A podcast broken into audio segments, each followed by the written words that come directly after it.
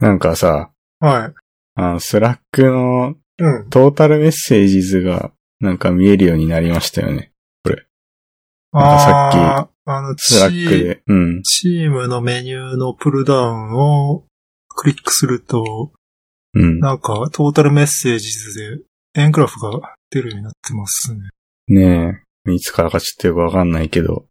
あ、これあれだよね。あの、無料版で、えーうん1万件を超えてるチームだけ出る感じだね。超えてないとこだと出ない。かな？うん。うん。有料のやつとかも出ないよね、多分。有料も出ないね。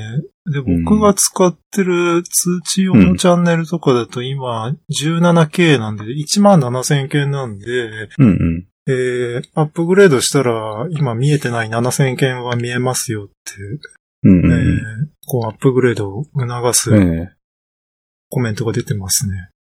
ええそうっすね、だと 61K っすね。ああ、6万件。うん。だいぶいろいろ。見てるみたいなね。はい。ねうん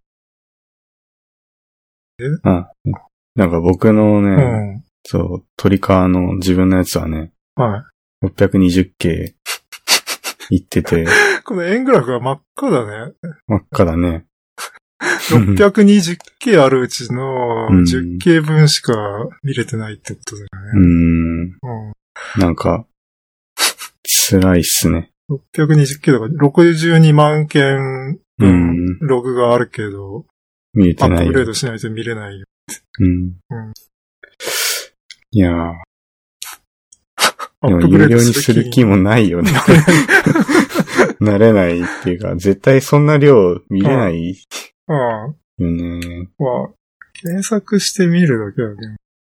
うなんかね、、 Slack で検索ってあんまりうまく、その有料版のチームでもあんまり使ったことないっていうか、うんうんうん。なんすかね、なんか検索かけてもあんまりうまく出てくんない気がするんです。なんかね、確かに、日本語の検索とか、ちょっと出づらいっていうか、うん。なんかね、うん、僕もよく、風間さんあれ発言してたな、みたいなの、うん。ああ。えー、日本語で検索をしようとするんだけど、なかなか引っかからないまあ、時が、うん単純に思い違いでその、そのキーワードじゃ出てこなかったっていうの。うん、もうあるかもだ検けど。索ワードが悪いっていうのもあるかもしれない。うん、なんかね、なんとかしてもうちょい、うまく検索できるように。そうだね。あとあれね、そのジャンプ機能があるからさ、はい。その昔にその発言したとこまでジャンプすると、うん。なんか、その、今発言しているところに戻るには、うん。ビューアーカイブでもう一回ジャンプしてみたいなので、その間ぐらいが見たいなって時にすごい、あまたロードしてヒストリー見てみたいな。感じになっちゃうから、ななんだろうね、もう少し、ヒストリーが見やすいようにししたいなってうん。思いつつも、多分これは有料でも変わんないよね。そうだね。うーん。ね、そうっすね、もうなんか、 Discord を使いたいとか、いろいろ。ヒストリー残したいからっていう理由だけだけど。そうね。うん。 Discord 使うとやってるゲームがバレちゃうっていう。あれ消せるけどね、一応。僕はちょっとバレるの嫌だから消してるよ。あうあん。そうですね。でもこの間見た Vue のエゴイストさんがやってるコミュニティはすごい、はい あの活発に、あへのえなんかいろんなチャンネルで発言がされてて、あうん、あ、 Vue のね。ビュー JS。はいはいうんうん。いや、 Discord、Discord な。そうですね。あの黒い画面見ちゃうとゲームやりたくなっちゃうからさ。そうですね。す。まああれテーマ、テーマ変えられるけどね。うん。変えるとね、 Slack と見分けがつかなくなるっていう。確かに確かに。その、そうっすね、もう、うんなんだろう。最近ね、チーム内でカラー変えた方がいいんじゃないみたいな。ああ、そうそうそう。なんかね、その、うっかりそうっすねのチームで話してること会社の Slack に書いちゃうんじゃないかっていう問題があって、えーちょっとその事故防止のために、うん、テーマカラーを変えとくってういう。ん。まあちょっと根本的な対策ではないんだけど、そうだね。暫定的な対策です。うん。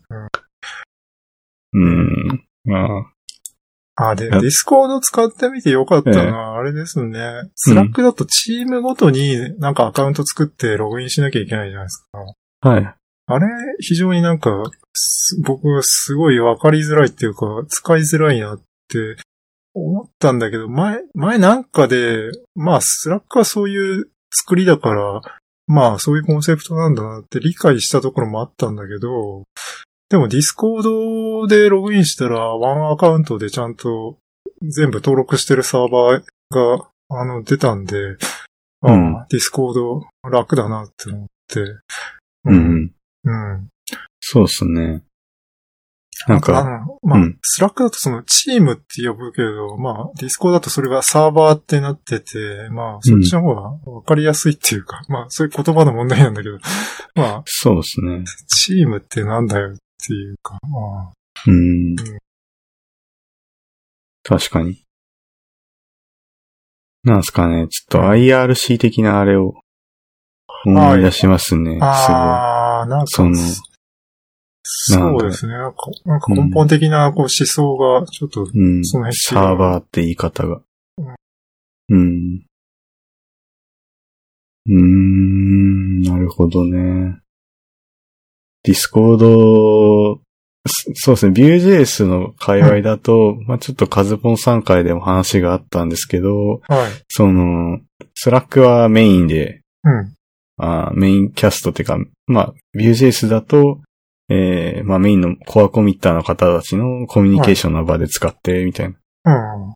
うん。うん。で、エゴイス、エゴイスターがやってるその Vue.js の、えー、コミュニティだと、ディスコードだと、えー、まあゲストっていうか、うん。なんていうか、えー、まあ、Vue.js に興味がある方が、オープンに気軽に発言できるような感じ。まあ、場所として使っているっていうあたりで、まあ、そうですね、そうっすねも、うん。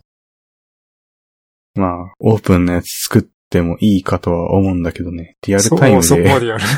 そうだね。もう見るとそこいっぱいになっちゃうねね。え、本当だよね。いやー、情報に埋もれてる人がやっちゃいけないよね。その、620件を処理できてないさ、人がそんなことやったら見れない。そうですね。うん。いや、なんまか、なんだろう、うんスラック疲れ、ディスコード疲れ。そのうちちょっと、あの、うん。そういう言葉が出てくるのかなって。どうですかね。まあ、一つにまとめたいなって思ったら、うんこんだけログが残っちゃうと、うん。なんていうかね、確かに見れ、見れないなっていうか、うん。うん。まあ自分で意識して、その自分のチャンネルには自分が投げるけどさ、うん。チャンネルっていうか、違うな。えーっと、チームか。自分のチームには投げるけど。うん。うん。うん、でもまあ、結構流れが早いから、うん。ちだと、多分、風間さんもやってるかもですけど、うん RSS とか、Twitter とか、そうだね。投げてるんでだから僕は二つうんチーム、ええ、あれ？これって別に複数作るのは OK なんだっけ？そもそも。どうなんだろうね。まあでもいいんじゃないですか。僕も普通に、うん。あの、友達とやってるやつみたいな、うん。うん自分のやつみたいなのを作ってますね。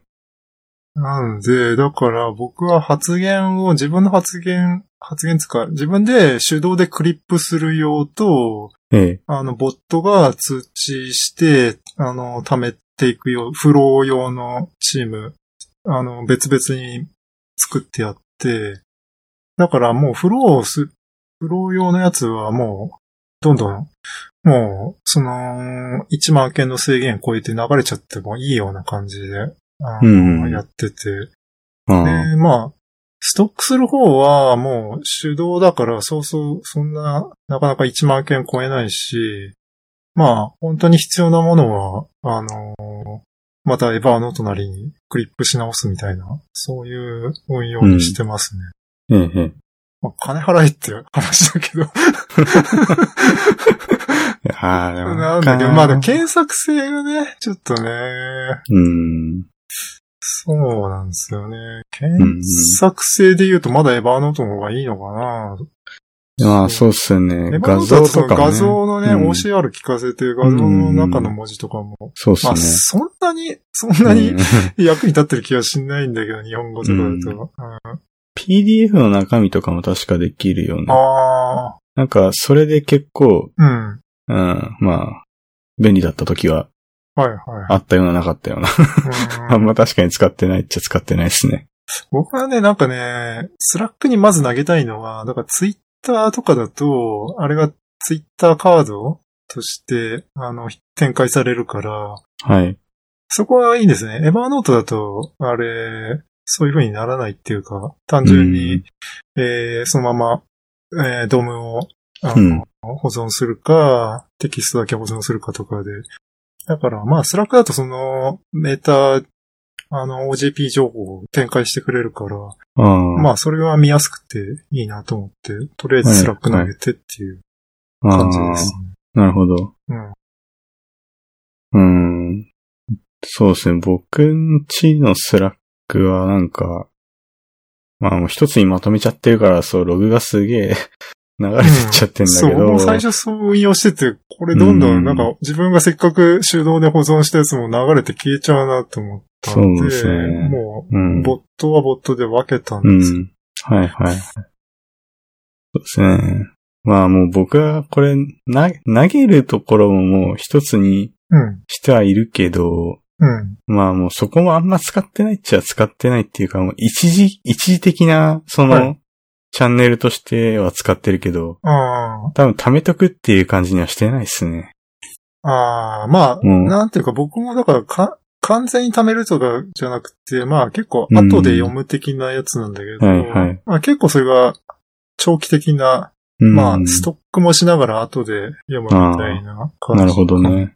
うん。まあ、その使い方いいかもですね、でも。うん。そうっすね。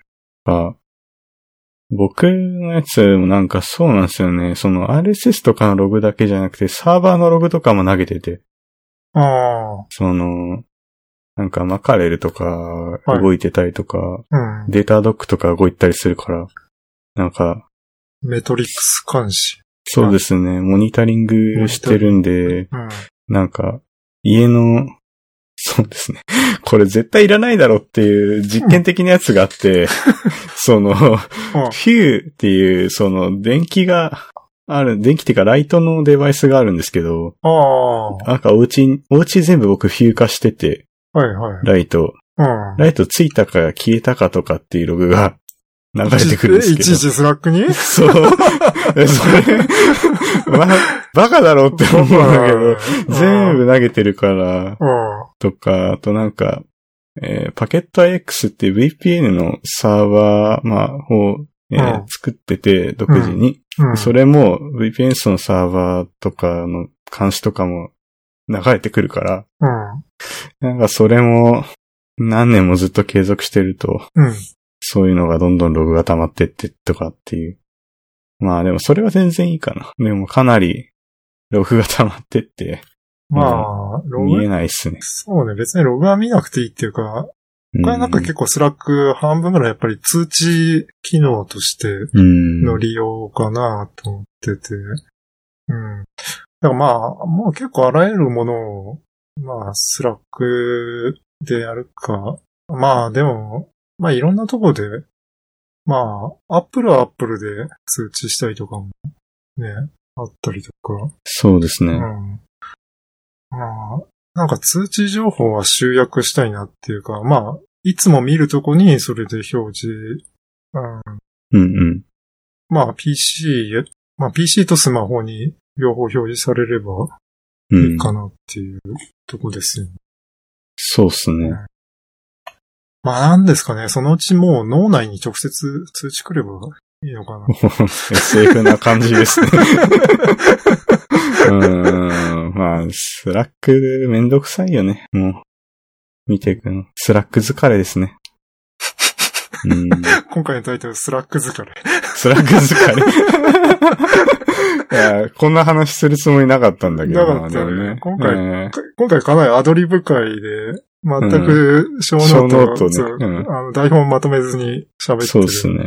うん。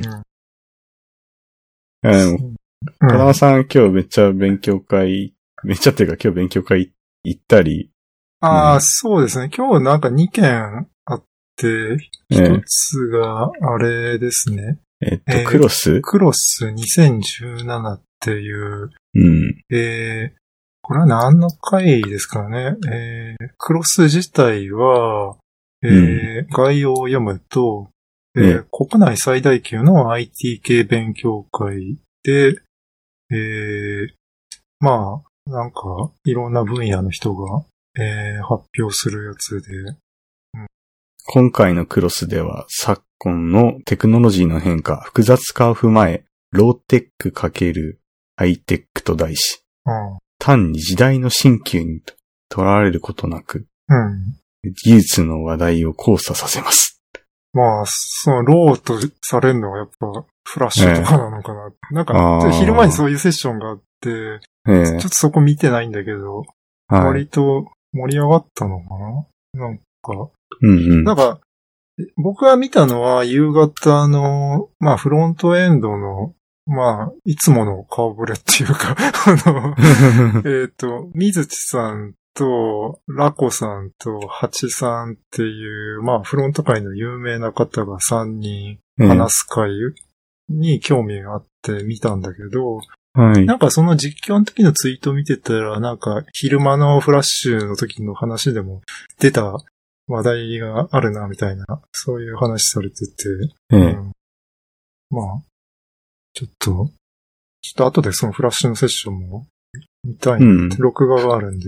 ありそうですね。フラッシャーから見た制作現場の移り変わり。ああ、えーっと、株式会社オルトプラスの方が、えーセッションオーナーされてるみたいですね。うん。ああ、うんもう今現在 Unity つく使ってスマホゲームやってるって書いてありますね。ですね。うん。ああ、そっうか。ん。二人スピーカーがいて、もう片方の方は JavaScript など Web フロントエンドって、そうですね。これまさに、やっぱ、僕も元フラッシャーなんで、ええやっぱりそういうアクションスクリプトを書いてた人が、うんまあもうフラッシュ死んだ。まあ、最近になって、ああの、完全に死んだっていうか、まあでもそれでもフラッシャー、フラッシュ好きな人は、いや死んではいない。なんかその、そええなんか、サポーター打ち、サポ、なんだ？正確にはなんだっけ？忘れたけど。まあまだ動きますよっていう話なんだけど、ええうん。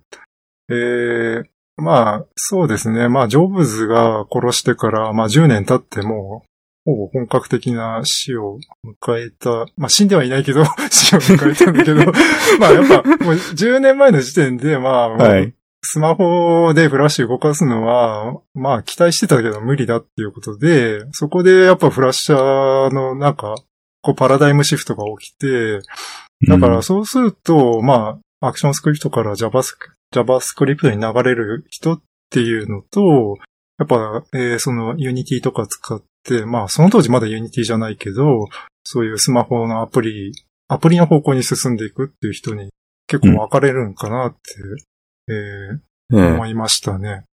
うん、なるほど。で、まあ、はいそれ、それがまあフラッシュの方なんですけど、ええー僕の見たあの、フロントエンドの方は、えーうんちょっとそれに近いっていうか、うえんー。タイトルが、あれですね、えー、先生キノコタイトル？キノコ。き、キノコね、キノコねキ。ノコ。えっ、と、うんフロントエンドエンジニアは、この先生き残れるかっていう、うえんー。タイトルで。うん。ええまあ、なんですかね。やっぱちょっとこのタイトルもすごい気になるっていうか、なんか最近自分の中でも結構課題意識があって、ほうん。なんか、そうですね。いろいろ思うところがあった感じなんですけれど。うん。う。えええどんなことを思ったんですか？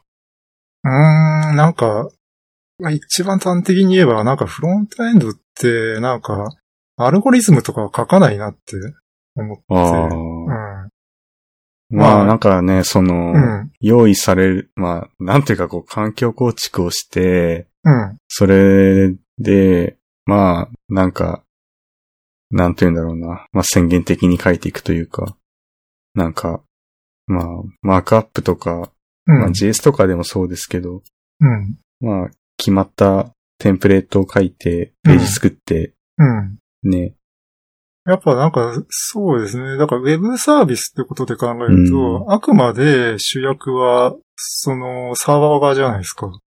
その、データをも、永続化するデータを持っていて、うん。で、だから、そそのサーバーのデータベースをユーザーが直接こういじったりとか、そこでサービスを受けることはできないから、その間に入ったインターフェースを作るっていうのがフロントエンドの仕事なんだけど、うん。まあそこでやるのって結局、ただサーバーのデータをこう引っ張ってきて、それを加工して、まあいい感じに必要なものだけ見せて、で、そこでユーザーの入力を拾って変更するための、えーリクエストをサーバーに送るっていう、その、まあなんていうんですかね、なんかデータの受け渡しの部分をやるっていうところで、なんか、そこってまあそもそもそんなにロジック、あるロジックはまあ入るとし、アルゴリズムは入らないなって思って、まあでもまあちょっと、なんですかね、相当の高速化とかそういうのがあるかもしれないですけど、基本的にはもうそ、なんか、まあ、単にサーバーの出てきたデータを、まあ、フィルタリングなりなんなり加工して、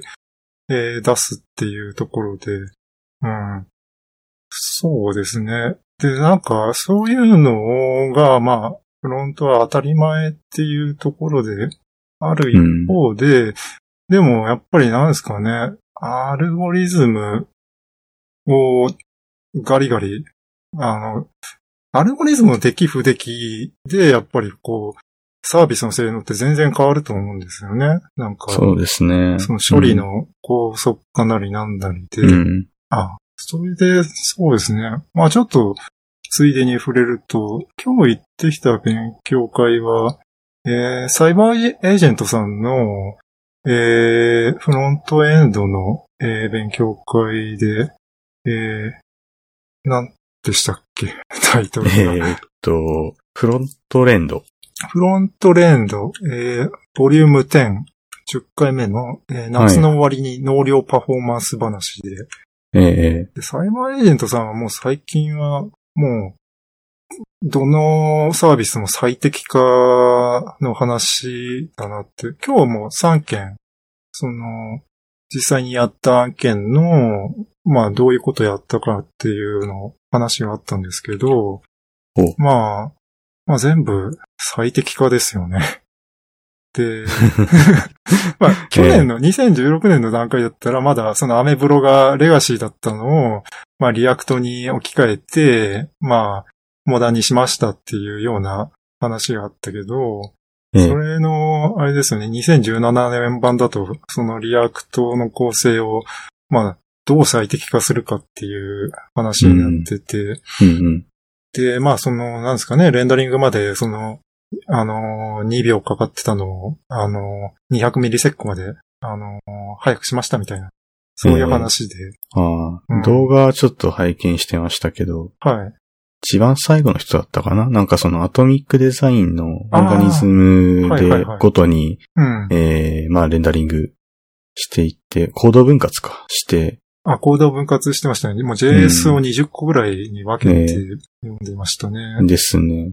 で、なんか表示の、うんがその、えーオーガニズムごとに、うん。その分かれていくっていう、うん。分かれて表示されていく、みたいな。はいはい。うん。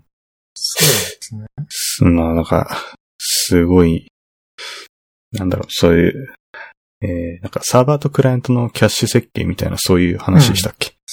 そうですね。うんなんか特にサーバーサイドからやってきた人うなんで。ん。で、でまあなんか、その最適化の話なんですけど、はい。サーバーサイドだと、まあその最適化することで非常にパフォーマンスを出せるっていう話をしてたんですね。あうん。そうですね。だからまあそこ、なんかアルゴリズム一つで全然変わるみたいな、そういう世界だと思うんですけど、なんか、例えば AI 作るとかでも、まあその作り方によって全然違うわけじゃないですか。出来不出来が。うんうん。うん。で、なんか、フロントエンドってそういうこと、そもそもないっていうか、まあ、なんですかね。まあその、サイバーエージェント的にはその表示速度の改善っていうような指標の最適化はあると思うんですけど、例えばなんかその AI 作るって言った時に、まあどういう AI が、あの、いいのかとか、そういうのを追求するとかって、そういうなんかアルゴリズム問題は、まあ、フロントには、なんかほぼ存在しないんじゃないかって言ってしまっていいのかわかんないけど、うん。うーん。なんかそこは課題になることってそもそもない気がするんだよね。うん。そうですね。ないかな。そうなんだろうね。なんか、その、なんだろうね。何が正解なのかもあんまりよくわからないところで、なんかいろいろ研究をして、こう、ものを作っていくみたいな、そういうのって、うん。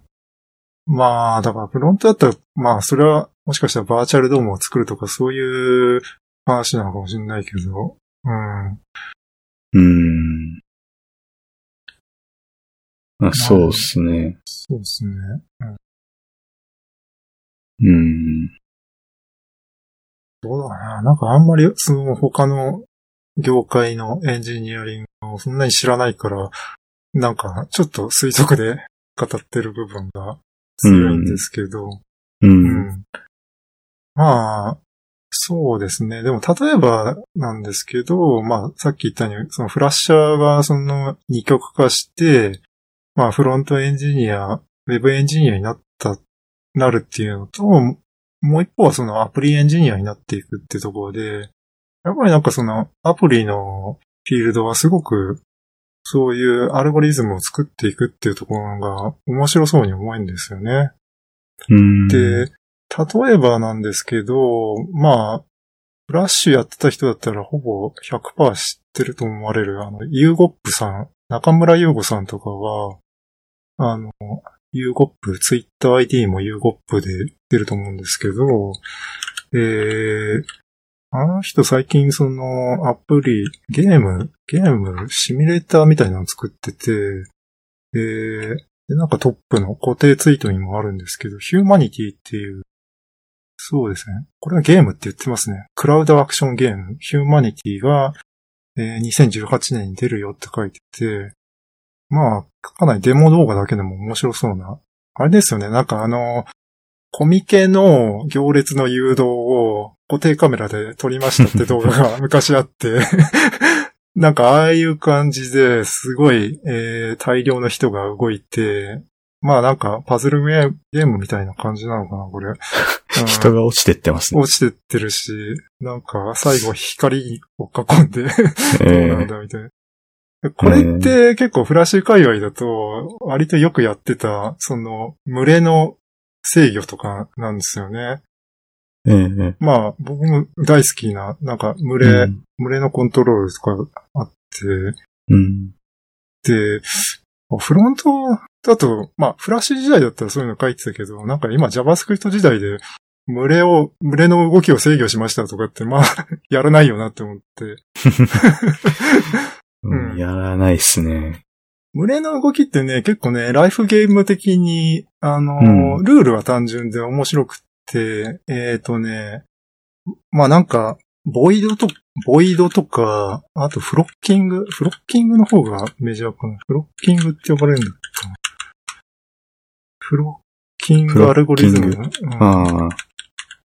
これね、すごい良くてね、その、あれですね、鳥、あの、時々、なんか、空で、空に大量の鳥が、こう、群れを組んで、なんか、ブワーって飛び回ってる時あるんですけど、まあええ、鳥、蚊柱みたいなうん感じの鳥の群れが、こう、ブワーって飛び交ってる時あるんですけど、あれ、ああいう群れの動きを作れるアルゴリズムがあって、これって、その、結構ね、あれ、なんかその鳥の集団が飛んでる時って別に誰がリーダーになってるわけでもなくて、これ、なんかほぼ近い動きを、うん、結構単純なアルゴリズムで作れるようになってて、で、それは何をやってるかっていうと、各鳥が自分の、えー周りを見て、その自分の進む向きと速度を決めてるんですよね。で、それが3要素あって、その自分の、ま、い周りの一定距離の、あの鳥たちの、えー進んでるベクトルの平均値が、まず方向を合わせるっていうのと、えーベクトルっていうのは方向と速度、大きさなんで、えー周りの平均の速度とスピードに合わせるっていうのと、あと近すぎたら、あの、ちょっと間隔を取るっていう、えーその向きとスピードと間隔を、えー合わせるってことで、すごく有機的な群れの動きが作れるっていうのがあって、うん。うん。なんか、そう、フラッシュ時代はこういうのすごいやってたなって思い出して、なんか、懐かしいなって、懐かしいなっていうのはあるし、はい。フラッシュ時代はなんでそれができてたかっていうと、なんか、僕思ったのはやっぱり、環境構築が必要なかったんですよね。なんか、もういきなりスクリプト書けますようで、あの、うんできるんで。えっと、その Adobe の、うん、えーフラッシュ自体でうん。コード書けばいいからっていう話ですか？そうですね。今だったらさ、なんか、じゃあ何から使う？あの、バベル入れる？タイプスクリプト入れる？とか、うん。あのーなんか、パッケージどうするみたいな。なんかいろいろめんどくさいじゃないですか。まあ、究極言ってしまえば、どのエディター使うからですよ。ん？ね。あ、エディター？どどのエディターからああやるみたいな。ー、はいはいはい。まあ、エディターはどの言語でも、そうか。まあ、それは好きに使えばいいかなと思うんだけど。そうです。うん。うん。でもなんかその、プログラムのパッケージ作っていく上で、うん。そのなんか、そうですね、その環境構築だけで非常に、うん。まあ、ばらつきが出るっていうか、ああのーあれですよね、この、何度も言ってるような、 React のコンポーネントを書くまでに2、30の 30個ぐらい手手続きが必要っていうのがあって、ーうん。まあ必要かって言ったら必要っていうのは今、まあ間違いなく言えるんだけど、でも、そこまで至ってやっと初めてコードをハローワールドを書けるし、うんうん。それもただハローワールドって書くだけだから全然アルゴリズムが何でもないっていうところで、うん。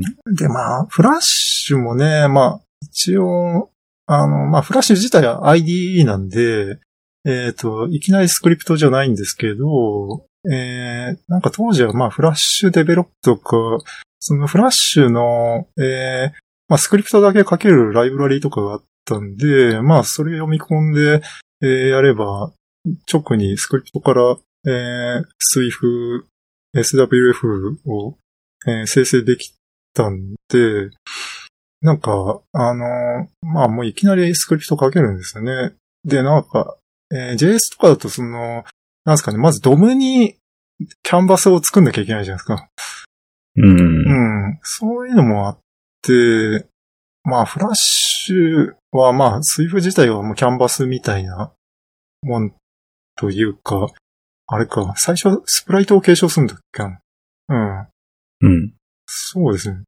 あ、そう、なんかね、なんか、久々にその、昔の、あの、あの、アクションスクリプトのコードとか見てたら、はい。あれもエクマスクリプトなんだけど、普通に型があって、わーおー。型があるよって思うあそうか。ちょっと感動しちゃって。なんかタイプスクリプトとか入れてないのに型があるんだなって。ああ、うんなるほ。どね。ちゃんと、うん。なんていうか、まあ、もう、そのフラッシュっていうツール1個で、うん。だいたい、かまあ、書ける状況にはあったっていううん、か、あったから、もう、本当になんかアルゴリズムに専念できたっていう、うん。うん、ことかな。で、まあ、書き出すものも SWF フォーマット一つで、ね、うん。まあ、なんていうか、まあ、小さなファイルサイズでスケーラビリティに設計されて、うん。圧縮もされて、そうだね。うん。うん。まあ、それはあれ、フラッシュのランタイムを使うから、っていうことがあるけど、うん。うん。で、まあ、ブラウザには SWF 配置しておけばそうだね。うん。うんいいわけで。まあ、それね、まあ、デプロイフローとかは、当時そんなにちゃんとまともに確立してないかったから、まあ、その辺はまだう今 JS の方がいいと思うけど。いいのかな？まあ、いいか。まあ JS っていうか、あのーうん。なんですか、まあ今の GitHub とかのそういうフロうんー。がね、まあ、しちょっとしもうちょい幸せになってると思うんですけど。ああ。うん。えうん。ー、で、まあそうなんですよね。ただ、まあ問題はあって、ええ結局、そういうフラッシュで作ったサイトは、使いづらかったんですよね。いらねえよってなるわけですよ。なんていううか、ん。ゴリゴリ動いてる感じ。うん。またこんなさ、うんなんかページ遷移するためにアニメーションとか言って、僕、アホかっていう。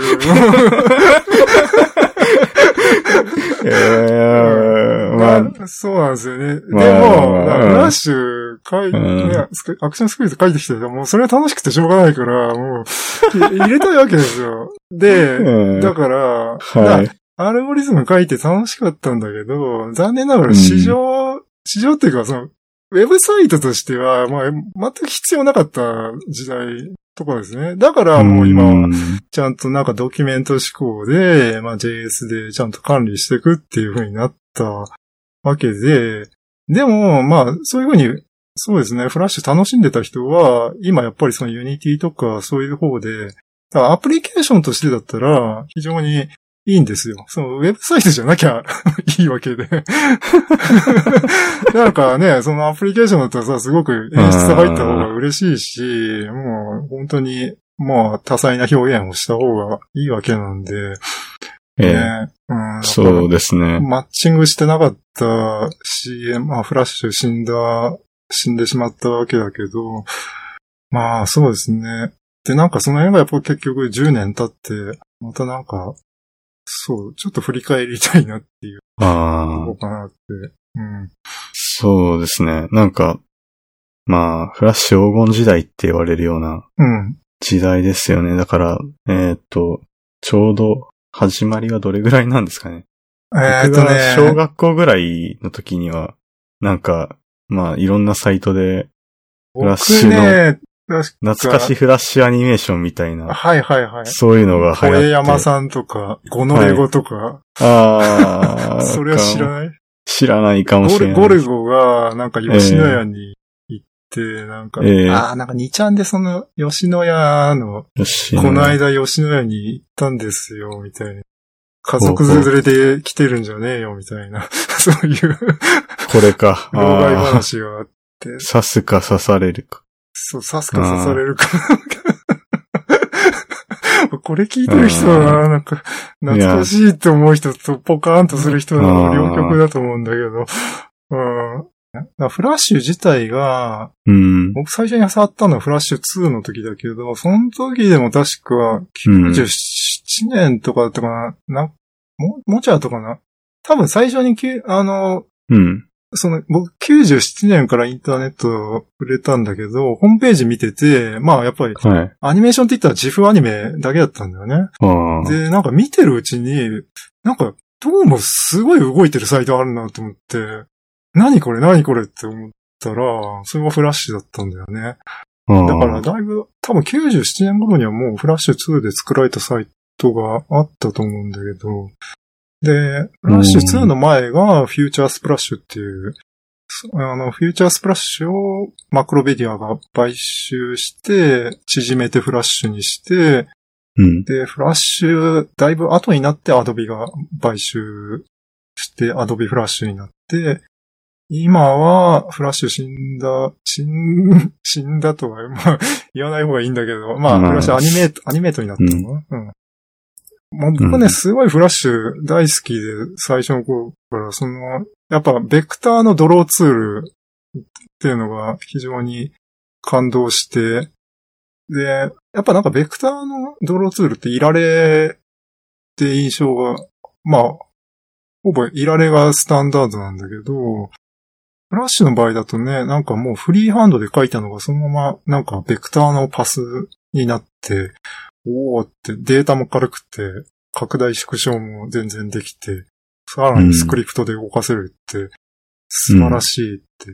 まあ、スクリプトで動かせるようになったのは、フラッシュ3になってかな。その時もスクリプトっていうよりは、あれは、最初はね、タイムラインの制御で、あの、タイムライン、まあ、フラッシュアニメーションツールなんで、そのパスを書いて、えータイムライン、あのー10フレーム後のタイムラインにキーフレーム打って、ちょっとパスを変えると、その間をなんか、あのーパスの形状の保管がされて、トゥイーンって呼ばれるんだけど、それではいアニメーションとかできてるんだけど、で、うん最初のスクリプトは、その、タイムラインの制御なんですよね。ここに行ったら、あの、フレーム、10フレーム目までまで行ったら20、あーで、ボタンを押したら30フレームに飛んで、こういう風に表示を変えてとか、その、時間を変えることで、その、表示を変えるっていうようなのがスクリプトであって、で、なんか、そういうのだと、まあ、タイムライン上に全部、その、状態を用意しとけば、なんか一通り、なんか、ウェブサイトのボタンとかも作れちゃうような感じだったんだけど、まあそっから先が、まあその、エクマスクリプト準拠の、あの、アクションスクリプトが作られて、えー、もっとゴリゴリ、もうそもそもスクリプトから、えー、そのインスタンスを生成できるようになったりとか、あの、うん。一番最初のスクフラッシュだと、あの、インスタンスに、あのースクリプトを書いていくっていう、あの、方式だったね。インスタンスっていうのはその、あの、うんうん。シェイプのシンボル、シンボルですね。スケスケッチでいう、スケッチもシンボルっつうんだっけ？なんだっけ？あれシンボルですね。シンボルか。うんだ。からスケッチもなんかシンボルで、その、えー、シンボルにする、シンボルがクラスで、シンボルからその、インスタンスを生成するっていう感じなんだけど、うん。最初、そうですね。だから、最初の方のフラッシュだともう、その、インスタンスをもうステージに配置しといて、それでなんか、えー、あれか、あの、そこはスクリプトっていうよりは、もう、あの、プリセットのイベントが、えーインスタンスに設定してあって、なんかオンプレイとかオンクリックみたいなのが、もうデフォルトであって、その中に、あのーやりたい処理を書いていけばいいっていう、まあ結構手軽うな、ん。手軽っていうか簡易的なものだったんええええうん。で、なんか、その後はアクションスクリプトうんになって、自分でイベントハンドラー作ったり、うん。えー、なんかそのクラス作って、なんかステージ上に配置してないけど、そのシンボル群から、うんえーうんあの、動的にインスタンス作って配置したりとか。ああ、アクションスクリプトが搭載されたのは、うんフラッシュ5からあ、6からそんそんな後なんだ。6からって書いてますね。へえで、プログラミングの機能がそこで大幅にっうん。て書いてありますね。フラッシュ MX とかなんかそういう風にな、うんなんか途中名前変わったんだっけ？書いてますね。マクロメディアフラッシュ MX でアクションスクリプトが搭載。ああ、はうん。なんで MX6、6でって書いてますね。いはい。うん。うーん。MX は、 Miracle Experience の略ああ、そういう略なんだ。って書いてますね。 Miracle Experience。ああ、いうんいいいですね。景気がいい。景気がいい名前ですね。ええー、ー、えでね、アクションスクリプト1、1とかはもうほんとひどい、ひどいっていうか、あだから、ど1はどうだったんだろうな。いあの、なんか、モバイルでは結構アクションスクリプト1.1、あ、アクションスクリプトライトの、いなんかい、うーん、ライトっていうのが使われてて、うん。ー、えうんー、触ったことがないから、なんとも言えないですけどい。やー、あれ、大変だったよ。なんか、うんえっと、え XMA スクリプトベースになったのが、うん。えだいぶ後なんでしたっけ？2からかな。あー、でも2、あー、3かな ?2 は多分ね、形だけエクマスクリプト形式にしたんだけど、中身はそんなに変わってなかったんでね。えー、あー、で、3でちゃんと、あー、だから2は多分文法的にちょっと、 ECMAScript 風にしただけで、たおそらく、あれ、 ActionScript 3でまともな、あの、 ECMAScript になったと思われる。ああ ECMAScript 3からの拡張かな？あ。JS は、JS はエクマスクリプト3からエクマスクリプト 4, 4を、確か4は飛ばして5になった。5になって。で、今 ES6。うん。うんうーん。だからね、そう。まあ同じエクマスクリプトなんだけど、えーっとフラ、フラッシュの方だと、その3を拡張してちゃんと型とかもつけたんだよね。JavaScript も つける、つければね、もっと快適だったのに。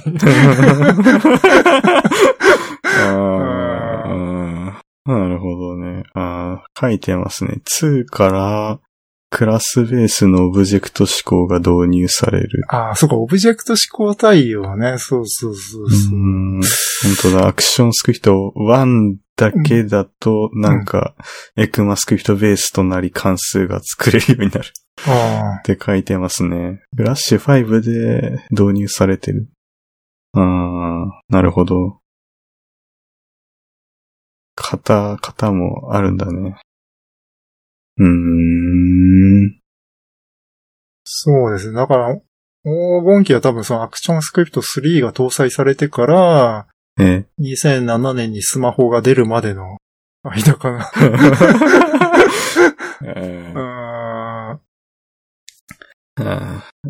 ああ、でもアクションスクリプト3は、にええ2006年なんだ。そんな後だったフレックス2.0、あ、2006年。フレックスも使ったよ。フレックスとエアーで、ええパチなアプリ作ってたからね。なんつうあかー、その、クライアントサイドでもサーバーサイドでも動く。もうなんか今の SSR とリダリアクトみたいな、地獄のような対応をしてたから。えいやー、そうっすね。あーああ、え、じゃあ本当の音音機って本当短いのかな ?2006 年からもう2008、7年だとまだあれかな ?iPhone 3が出たばっかで、本格的に普及したのはもっと後かな。だから2006、7、8ぐらいが黄金期なのかな。うーん。そう。なるほどね。その、うん。めっちゃフラッシュ懐かしい。フラッシュの話。うん。ああ、で、ちょっと触ってい。ないからなんとも言えないけど。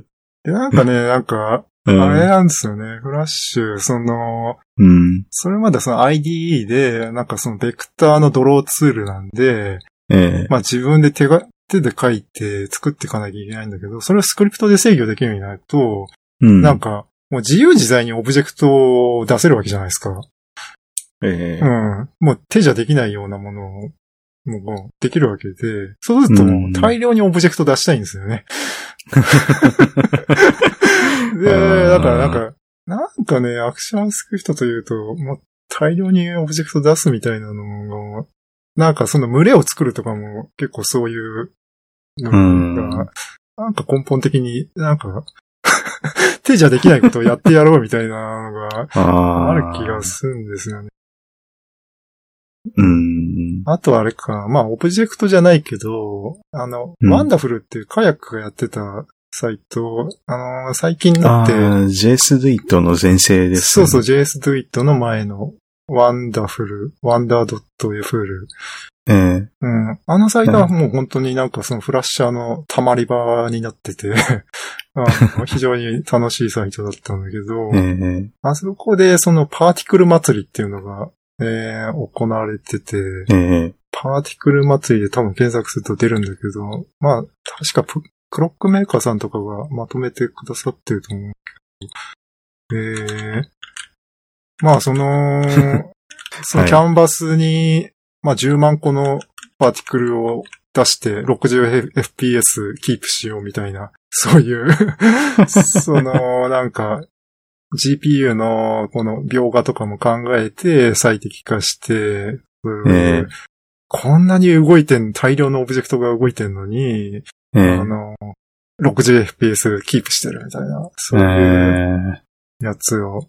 あーオブジェクトじゃなくて、あれは単にそのドットの描画なんだけど。ええ今、パーティクル祭りのツリーマップをちょっとはいはい。見させていただいていて。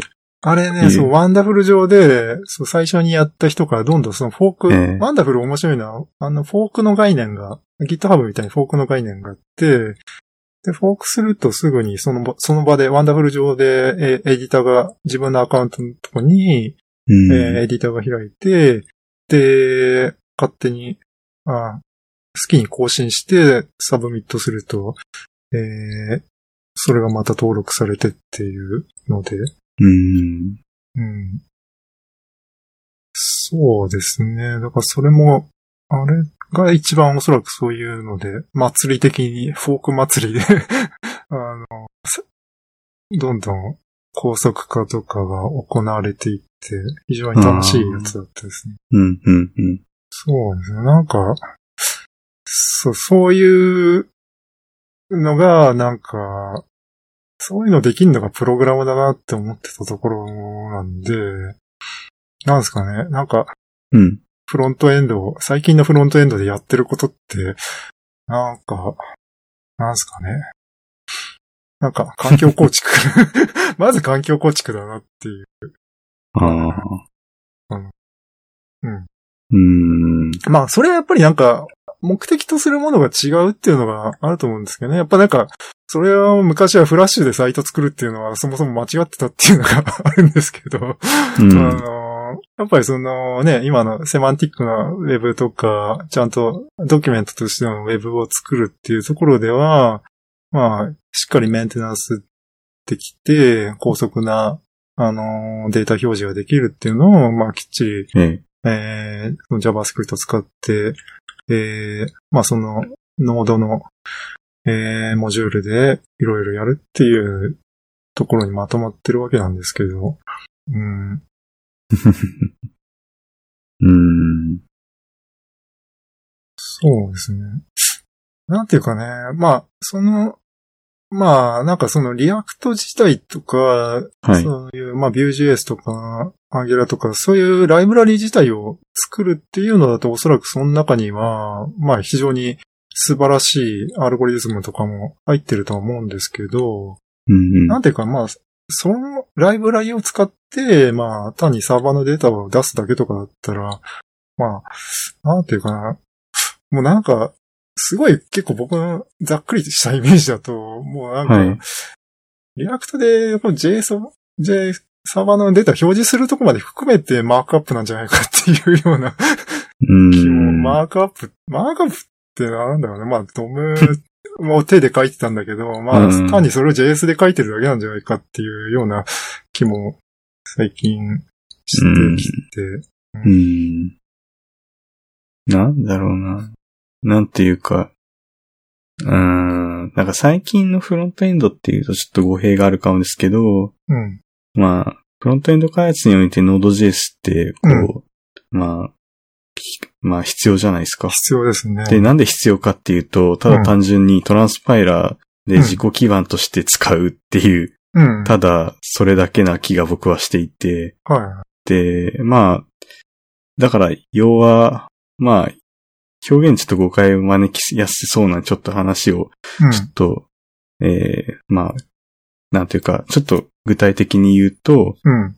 まあ、ただ単純にその、えー、Node.js の中で動かして静的なものを作って、うん。で、それを、まあ、表示をするためなだけに、その、えー、まあ、コンパイルされたものが HTML5 であったり CSS であったり、うん。で、まあ、それを、えー、まあ、レンダリングするっていう。うん。うん。で、まあ、その中でのなんかエコシステムに、うん。まあ、あこれがいい、あれがいいって言って、開発地獄がこう、うん。続いて、うーん、なんか幅がそこから広がらないのに辛いって、うんなってんじゃないのってうん。うん、だからその、なんていうか、フロントエンドでの人たちの Node.js のなんか役割っていうのが、こう、ソースコードをソースコードに変換するみたいな、そういうなんか定義にななってるのがちょっとなんか僕は消せないなっていうか、なんかもっと、ああ、JavaScript だからしょうがないなんていうかこう単に。にファイルシステムの中のモジュールのシステムみたいなのが、うん Webpack だったりとかそのエミュレーターのなんかうん。中にあるんじゃないのっていう、なんかそこが今のフロントエンド？になりつつ、ちょっとそこで消耗してる人とかが、うん。なんていうのかな？まあこう、うーん。まあそこが基礎？に なってる。ああまあね。で、まあ、消耗っていうか、まあ、さまあっき、消耗まではして、うん。あのーさっきのその水地さんとか出たクロスはい2017のええ。話だと、あれですよね。まあ、エンジニア、この先生き残れるかっていうか、そのエンジニアの価値っていうのが、あ、フロントエンドエンジニアの価値っていうのが、まあ結構他に比べたら低いっていう話も出てて、ええ。まあ、それもそうっちゃそうっていうか、まあ、結構ね、これも、言、言ったら誤解を招くのかどうなのかわかんないけど、ええ。なんか、まあ、フロントエンドの人の、こう、仕事的な役割って、やっぱりそういう複雑な環境を理解して作れる職人ってだけ、だけっていうか、うんそこが仕事になってる気がするんだよね。うん。なるほどね。うん。うん。そうですね。そうするとなんか、あれですよね。なんか、フラッシュの頃やってたような、そういう、その、一番ユーザーに触れる UX としてのうん。フロントエンドっていうところの楽しさ、あのーワクワクした希望に満ちていたフロントエンドを期待してた人たちは、なんか最近やってること環境構築じゃないのっていうような、うんなんか、うん。そういう意識が、があるんじゃないかなっていうか、うん。うん。まあ、なんていうか、そうですね。うん。なんかそんな役割ではないよっていうか、Node.js はそうじゃないし、うん。まあ、それはただの Webpack だったり Babel であるだけで、うん。そんな使い方だけじゃないっていうところはすごい僕は思うし、多分これ水師さんとかも多分言ってたような感じがします。なんかこうん。う、うん、フロントエンドうん。の開発におけるうん。Node.js のそのメジャーな役割の一つとして、はいはいはい。えー、多分 Webpack とか Babel とかの存在していて、それがソースコードとかを変換するっていう風に用いられるかもしれないけど、うん。まあこう、ただ単に数ある一つの中のうん。機能であって、あまあそれが、ちょっと、なんだろうな。今のフロントエンド、そこーうん。しかこう、今やってないっていうか、どん、なんだろうね。うん、そんだけやってないっていう、それしかやってないって人はそんな、まあ、わかんないですけど、今、今どうなんですかね？どうなんですかね？まあ、まあ、僕は、それしかやってない気がする。ああ、はあの、今の会社で。いはうん。だってそれしか必要ないもん。うんうん会社ではね。い。うん。うん。あとなんだろうな、なんか、フロントもさ、やっぱりなんかサーバーサイドの人とか、もうデザイナーの人がもうスクリプトをかけて済むんだったら、もうなんかそんなフロントいらないっていうか、まあね、片手まで書けるんだったらね。そうだね、まあちょっとそれも、あれだな、なんまあかちょっ、そことサイトが要求するところにもよるけどね。まあ、うん。なんかそのフロントの価値が低いってなっちゃうのも、ねなんか、うーん、なんかそこまで、えー、なんかメンテナブルで、まあ、ほあの、最適化されてるものを求めていないっていうか、うん。いや、なんかね、うんね、まあ、非常にメンテナブルで、あのーなものを求める。それは多分おそらく顧客自身が望むものではないとは思うんだよね。で、なんで、ええ。その、なんですかね、最近のライブラリーのような型を持ったりとか、コンポーネント思考とか、そういう秩序を持った、えー体系が求められるかって言ったら、それは本質的なところはおそらくやっぱり、UX としてどんどん改善していけるようなフローがないと、そういうことをする意味があんまないかなと思ってて、うん。例えばなんかそこ、ちょっとこのボタンの押し心地が悪いから、あの、すぐ変えようとか、なんか、えっ、と、なんかそういう意見が上がってきたときに、じゃあもう実際それでいろいろ試して変えてみて、一番最適なものを探ろうよとかって、うん。まあそういうなんか、すごくメンテナブルな環境になってないと、おそらくできないだろうし、うん。なんか、そういう風にできるようになってんだけど、そもそもなんか、顧客がそういうものを、そういう風にできるとも知らないみたいなのもうん。あるのかなって。なんか、本当にだからフロントの価値を、あの、高めるっていうんだったら、なんか、もっとそういう UX を、えー、こう改善できるっていうのを主張しないとダメなんじゃないかなっていう気はしますね。まあ、今日のサイバーエージェントさんの話だと、そういうええ。最適化っていう部分だと、やっぱりその、すごくアメブロとか多くの顧客がええ抱えてるサービスで、やっぱりその、表示2秒かかってたのが、こんだけ縮まりましたとかだったら、やっぱりそのうんトータルでもすごく、あのー大きな改善だとは思うんですけど、えーうん。まあ、なかなか、そんな、そんな大規模な、あの、環境での最適化って、まあ、そうそう、そんなに、えー、ないっていうか、まあ、やるとこ、必要なとこは必要だろうけど、うん。なんか、うんそうですね。やっぱ、今、すごく昔に比べてフロントエンドのそのスクリプトが秩序だってるんで、それを活かして、もっと UX 良くするってししていかないと、なんか、キノコ、キノコれないのかなって。うんう。ん。うん。そうですね。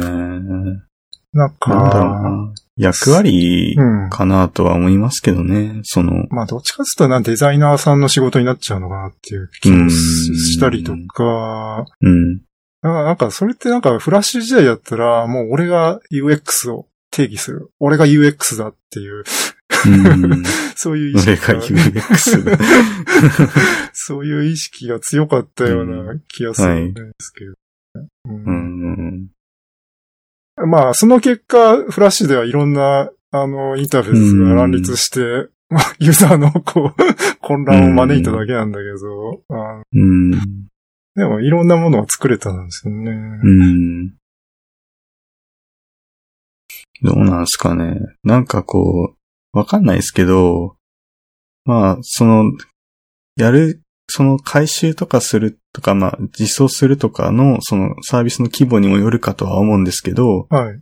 その、まあ、例えばなんか機能の見直しを行ったみたいな。はいはい。で、その時にこう、まあ、機能を削っていったら、うんまあ、もちろんその、レスポンスタイムとかが向上したとか、はい。なんかそういうその、例えば、事業拡大とかをするから、うん。ちょっと今の、まあ、ちょっとモノリシ、モノリシックな環境よりもマイクロサービス化するとか、はい。なんかそういうその、なんだろうな。まあ、技術だけじゃなくてうん、ちゃんとこう、まあ技術だ、技術で、その、移行するときに、まあ、選択肢っていうのがいくつかあって、はい。まあ、取るのか、それを回収するのかみたいなうん。ののジャッジが結構、これから、うんまあ多分、レガシーな環境がどんどん増えていくことによって、うん。その選択が強いられてくると思うんですよね。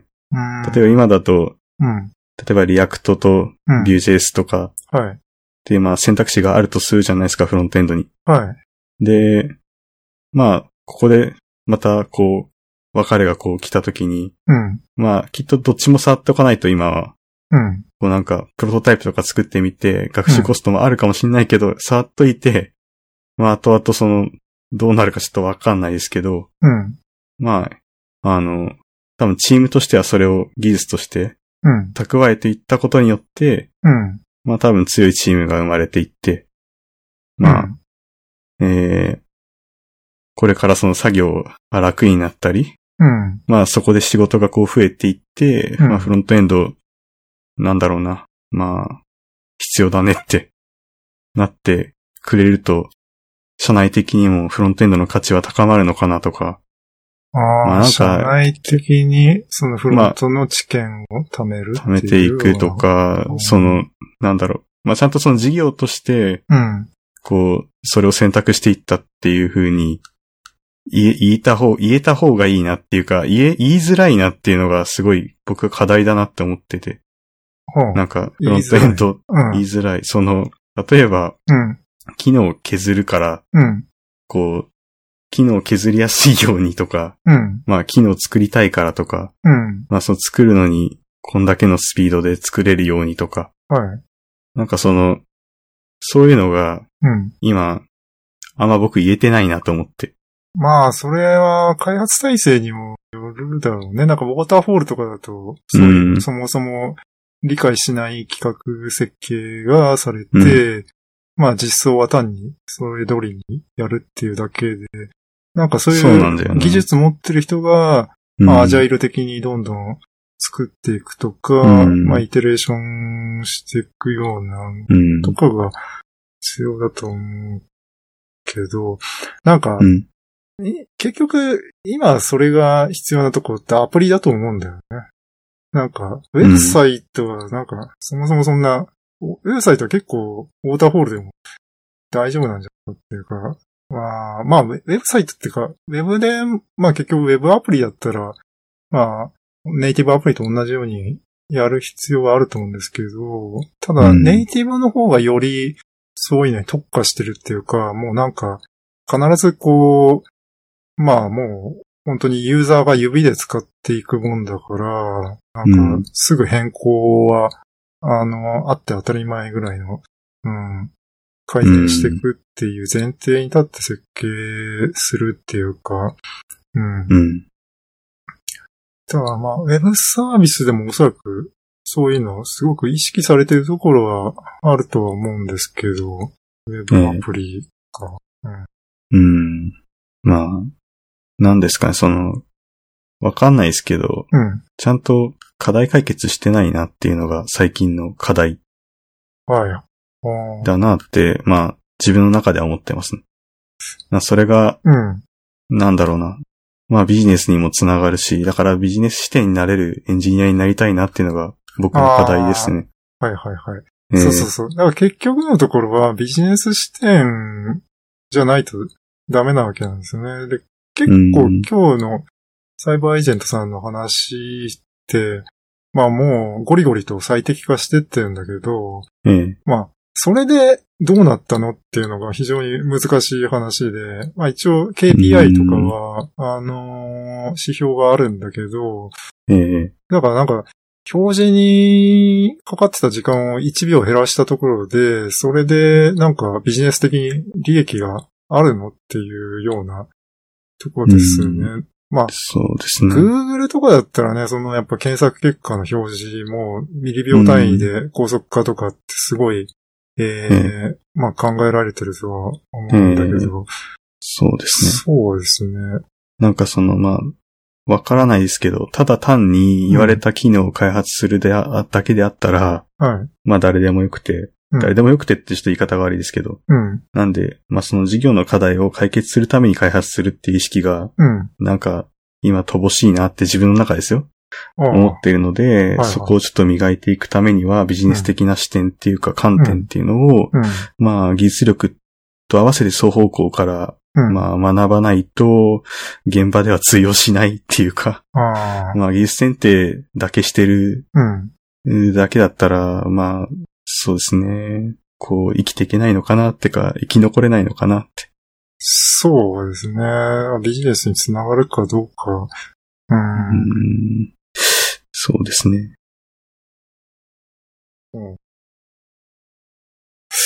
なんか、まあ、フラッシャーの話で言うと、あの、フラディクトさん、深津さんとかは確か日経新聞のアプリの回収とかしてたうん。と思うんですけど、ええ。あれはなんか、やっぱりすごくクライアントにいろいろと資料をそういうふうに UI 的な、こう改善するとこう良くなるっていうのを、えー見せて、それで作ったと思うんですけど、まあ、結局それでどうなったかが、ちょっと僕も使ってないからよくわかんないうん。うん。でもなんかそれってやっぱりすごく、こうした、このサイトはこう改善した方がいいっていう、そういうとこから作ってるんで、ええ。まあやっぱなんかそれはすごく価値を示してるなと思って、う。うんん。なんかそれはなんか、やっぱりフラッシュからの発展系っていうか、すごく UI をこう作りますよっていう、ああ。うん。うん、そうですね。まあ UI、UX ですよね。こうした方がいいっていう体験を、うんまず考えてるっていう。ええ。うん。ええ。そうですね。うーん。なんかまあ、まあ、かといって、その、僕は別にその、まあ今の環境構築するとか、はい。例えばまあ、Vue プラスタイプスクリプトとか AngularJS、うん。Angular のその Angular タイプスクリプトみたいな構成とかを、はい。まあ作らなくていいとかそういうわけじゃなくて、うんやっぱそういうのって大事で、うん。なんていうかこう、開発チームの人数が増えていったりとかした時とか、はいはい。こうまあ一人でやってるより、全然その大規模なアプリケーションを作っていくとかって時には、多分顕著にその、えー作った環境が役に立つと思うんですよねうん。そうですね。うんで、まあそこでその資産が生きてくるし、メンバーのスキルもどんどんレベル上がっていくと思うし、うん。なんかそういうためにモダンな環境を作るっていう、うん。てかまあ、まあ、いまあ究極言うと自分が一番楽したいっていうのが多分あるとは思うんだけどまあ、新しいも使った方が楽ですからね。そうですね。あるんだけど、まあ、多分そういうモダンな環境っていうのは、うん。まあ、ちょっと今日、水石さんとか、あの、はいラクさんとかも話してたかもですけど、はいまあ、モジュールを小さい単位で切っていくっていうか、うん。あの、小さくこ、まあ、環境構築していくことで、うんまあ、剥がしやすくする。そうですね。入れ替え、新陳代謝を良くするみたいな話をしてまそうしたね。ですね、うん。その辺につながってくるから、徐々にこう移行しやすいとか、うん。まあそういうアプローチにもつながっていいんじゃないかなっていうのあで、ーそういうモダンな環境を作っていくっていうのは、うん。大事、大事、大事だよっていう。まあちょっと、まああの、えーちょっと補足じゃないですけど、うん僕はそう思うなって。でもなんか、僕聞いてそれ、なんか対極的に、うん対極、なんか、お大きな視点で見たときに思ったのは、はい。まあその、入れ替え可能なモジュールとか、新陳代謝を良くするって、新陳代謝を確かメタボリズムって呼ぶんですけど、ええ。えっ、と、1970年代にメタボリズム建築っていうムーブメントがあって、まあ、建築って、まあ作ったら、もう作りっぱなしでぶっ壊すまで、ぶっ壊して作り直すじゃないですか。うんで、なんか70年代の時のムーブメントは、それをなんかパーツ化して、建築もモジュール化して、あのー古くなったところだけ入れ替えようみたいな、そういうムーブメントがあったんですよね。で、一番有名なのが、あの、中銀のカプセルビル。カプセル？中銀カプセルタワーかな？うん。ええ、ええ。そう。あれが、まあ、なんていうか、結構事例として、あの、面白いのは、その、あれなんですよね、その各部屋がカプセル化してて、もうその入れ替え可能なように作ってあるけど、結局その70年代に作って今40年ぐらい経ったのに、まあ一部屋も入れ替えてないっていう。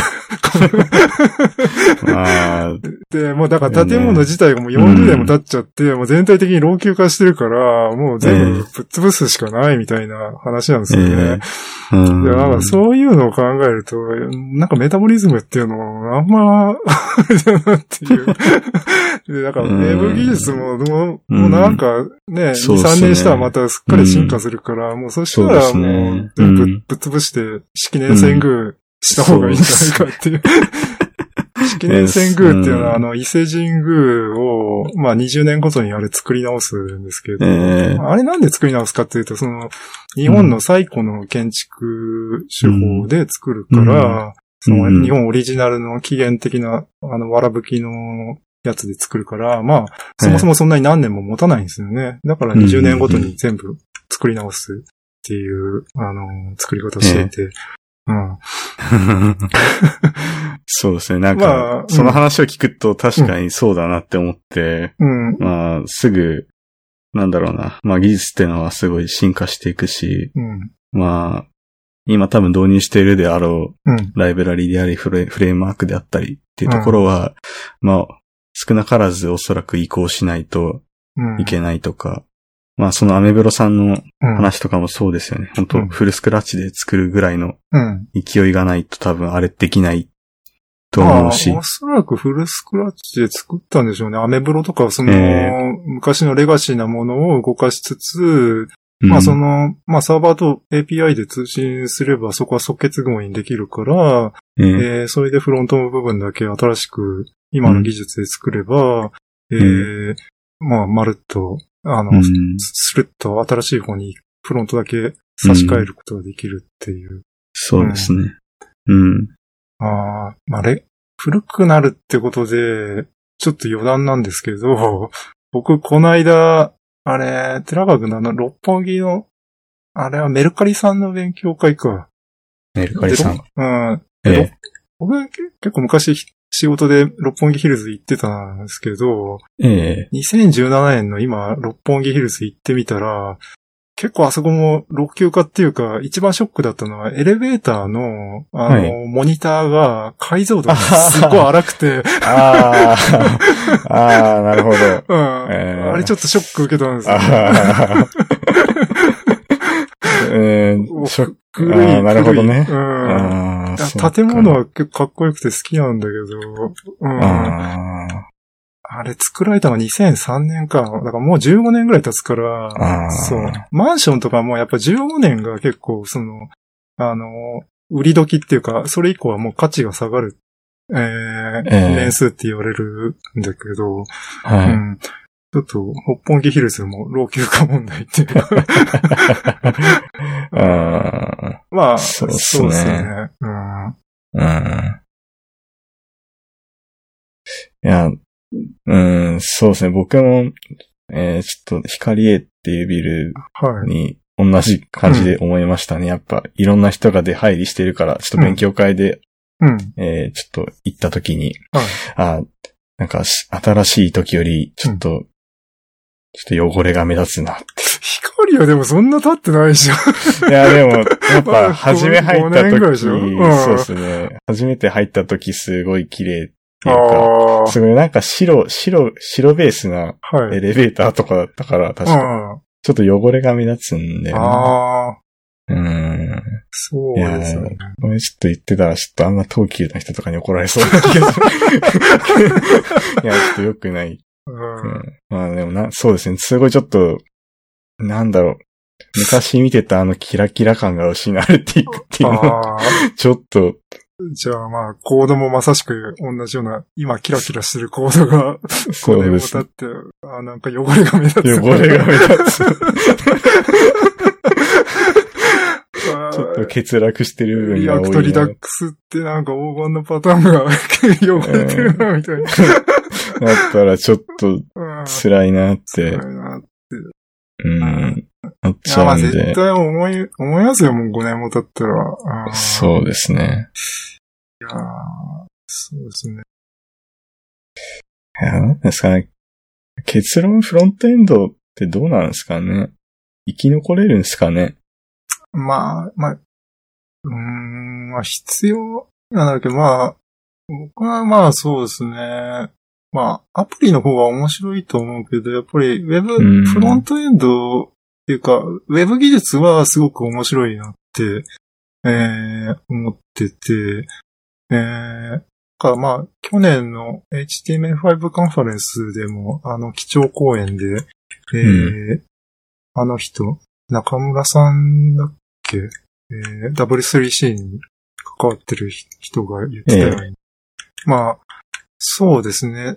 なんていうか、ウェブっていうのはもう、この世界中のコンピューターを、まあ、資源にした、こう、分散 OS なんだみたいな話をしていて、だからそれをコントロールするのがウェブ技術で、それってすごい、あの、面白い話だなって、えーうん思って、そうですね。だから今、ウェブって、あれですよね。だから、こう、ブラウザーのことをコントロールできるけど、なんか、去年いろいろ、あれだよね。えー、やって面白かったのは、あの、あれ、ちりめんとかは、あれは、あれなんだったっけ、えーまあ、とそういう、えー、ちりめん、ちりめんえは、っと、WOT? ああとかそういう話じゃなくて？WOT とか、その、ウェブ、うんウェブってブラウザだけじゃないっていうか、そのええ。入入出力が、えー、ウェブ技術を通して、えー、そのデバイスとかも制御できるよっていうのが、あのー非常に面白いところだなと思って、えうん。だから、入力もマウスやキーボードじゃなくて、その、デバイスで入力したものを、その、それもウェブ技術で入力受け取って、出力も、その、なんですかね、あのースピーカーとか太鼓鳴らしたりとか、そういうのもウェブでできるよっていう。うん。うん。まあ、ウェブ技術？ウェブ技術？あれは、え結局何で、Firefox のやつえでやってたの？ー、Firefox の OS。Firefox OS で。うんうん。そうですね。だから、なんていうか、あの、結構コンピューター前の、あの、入出力って、なんかそれ専用の、その、ドライバー書いて、なんかデバイス制御とかしなきゃいけないじゃないですか。本来。えでもそれも全部、そのウェブ技術でできるなら、まあ、非常に楽っていうか、しかもそれで、ウェブで標準化されてるなら、まあ、簡単にこう世界中のものをコントロールできるって、まあ非常に素晴らしいなと思ってて、うん。えうん。だからまあ、フロントエンド、まあ、そうですね。なんか、うん。その10年前のフラッシャーのようになんかそのフロントエンドの人がやっていくこともちょっといろいろ細分化していくのかなと思って、フロントっていうよりはそのウェブ技術っていうのを追求していく人とか、はあ、はあくまでドム職人としてやっていくのかとか、ええうん。うん。なるほど。うーん。そうですね。なんか、ドム、ドム、ドムが諸悪の根源じゃないですかね。ドムに縛られてるっていうか、あれですね。なんか、シャアがアムロを批判してたみたいな 重力に惹かれ、ええ引っ張られてると。うんアプリの世界はね、ドムじゃなく、ないからね。うん、いいじゃないですか。いいじゃないですか。あーいいんすかね。うん。だからやっぱなんか、あ、そう。なんかやっぱりそのさっきの水さんの話とかでもあったように、なんかその、ブラウザで表表現するのが、がそもそも、えーええ誰でしたっけ？まあ、その、えーウェブを作った人が、まあ、これドキュメントを、えー、テューバーノズリうん、そうそう、バーナズリーが、ードキュメントを作る、表示するものだっていうところで、そこで無理やりアプリケーションとかやってるから、まあ、非常に苦しんでるわけで。うああ、ん。なるほど。そうですね。さっきのそのフラッシュが非常にいきなりアルゴリズムから書けるっていうのも、そうですね。もうドムの束縛がないうん。からかな。ドムの束縛。やっぱなんか重力に惹かれちゃうわけですよ。まあ、ニュータイプになって宇宙に出ればね、みんな幸せになれるのにっていう。うん、ええそうですかね。束縛のない飛躍してる時かもしれないですけど、え代いい話なのかな。うんうんどうなんですかね。そうですね。うんなんかこの、ワールドワイドウェブっていう、このドドムっていうもの自体はもうレガシーなのかなっていう。うん。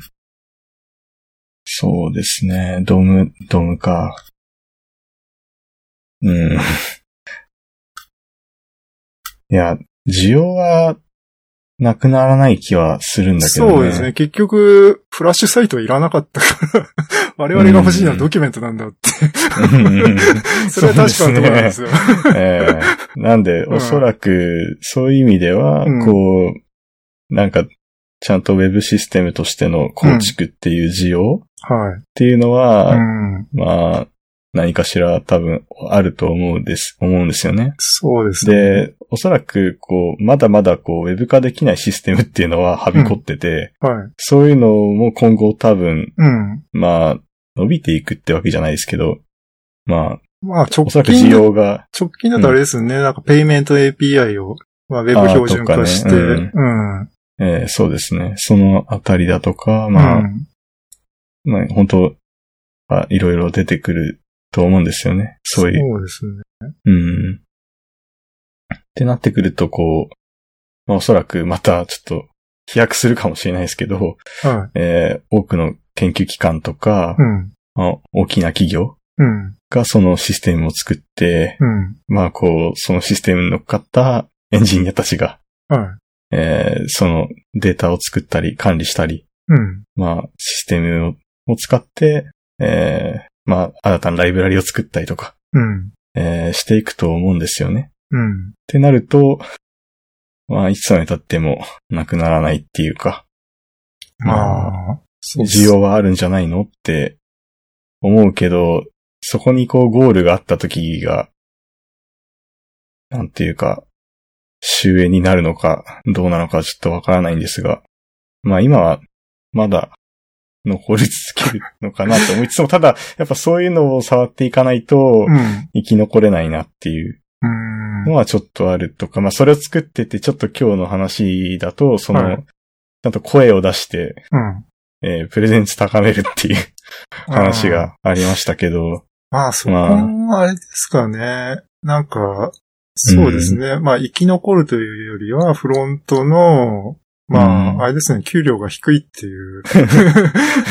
まあ、生き残るイコール、フロントの価値を高めるっていう話だとしたら、えーまあこれもやっぱりフラッシュとの対比で言うと、フラッシュだとやっぱりその、あれですね、クライアントが広告っていうのが多かったと思うんですよね。そういうキャンペーンサイトを作ったりとか、はいまあ、はい。今でもそうだけど、ただやっぱなんかすごくインタラクティブ性を求めるところって、うんやっぱおお金を持ってると思うんですよね。広告費っていうところで。それでお金が出るから、いい表現を作って、いいインタラクション、いい体験をもたらせるフラッシュエンジニアっていうのは、やっぱりお金を、まあ、もう、青天井に請求しようと思えば できるかなって、もうこれが唯一無二の価値だって、あの、もう広告主を、えー説得できれば、あの、非常に、あの、価値は高められたと思うんですけど、今、そういうウェブサイトを作るって言っても、なんかそういう広告みたいに、こう、湯水のように金は出ない気がするんですよね。うん。どこがどう金を出すかっていう話そうですねで。ううんん。そうですね。で、その辺まあアプリ業界なんかはね、もうソシャゲとか当ててるとかってもういくらでももう金持ってるから、まあ、湯水のように。湯水のように。うん。ええそうですね。うん。そういう会社はうん。多分、どの時代にもいるんじゃないかなってそうですね。いうか、だからなんか金持ってるところに訴求するっていうのが必要なのかなって。うん。うん。で、まあそうなってくると人材不足になってくるっていうか、その企業が、まあ人材不足にならないか、まあ、なんていうか、まあ、あの、それが必要だっていううん需要があるんだったら、うん。まあそのビジネスが、えー盛り上がるわけで、うん。うん。で、まあ食いっぱぐれることがなく、うん。まあ人材、えーいっぱい必要ですってなるわけですよね。なあまあ基本ドキュメントを出すだけだったらな。やっぱそんなうにん。金が出る気がしないですよあーっね。てなると、じゃあう、ん。えー、それ以外の武器をうん。持つしかないですね。あの、それが結論でしたよね。結論っていうか、話、最終的にまとめとしてはね。ええ他に逃げようって。あそうですね。言ってましたねそうですね。ええ結局のところは。うん、逃げようっていう表現はちょっとあれかもですけど。まあ他のこともやれるよううんに。やれるようにうんそうですね。まあ、それがアプリであったりう、ん。えーサーバーサイドであったりは、まあ別にうん。何でもいいのかなとは思うんですけど。まあなんか、その、ちょっとさっき風間さんが言ってたように、その、まあ広告が出るような会社が出てくるってなったら、うん。まあそこには多分その普及する何かのポイントがあると思うんですよね。なんで、なんかそこに乗っかっていけるような力ってすごい大事なのかなって。ああ。まあ、わかんないですけど、思って。うん。で、まあそれが結局売り上げにつながってるうん。会社っていうかビジネス成功してる会社なわけじゃないですか。うん。なんで重要な仕事なのかなって。うんまあでもそこが全てではないですけどね。やっぱなんかまあちょっとお金だけじゃないんで、人生。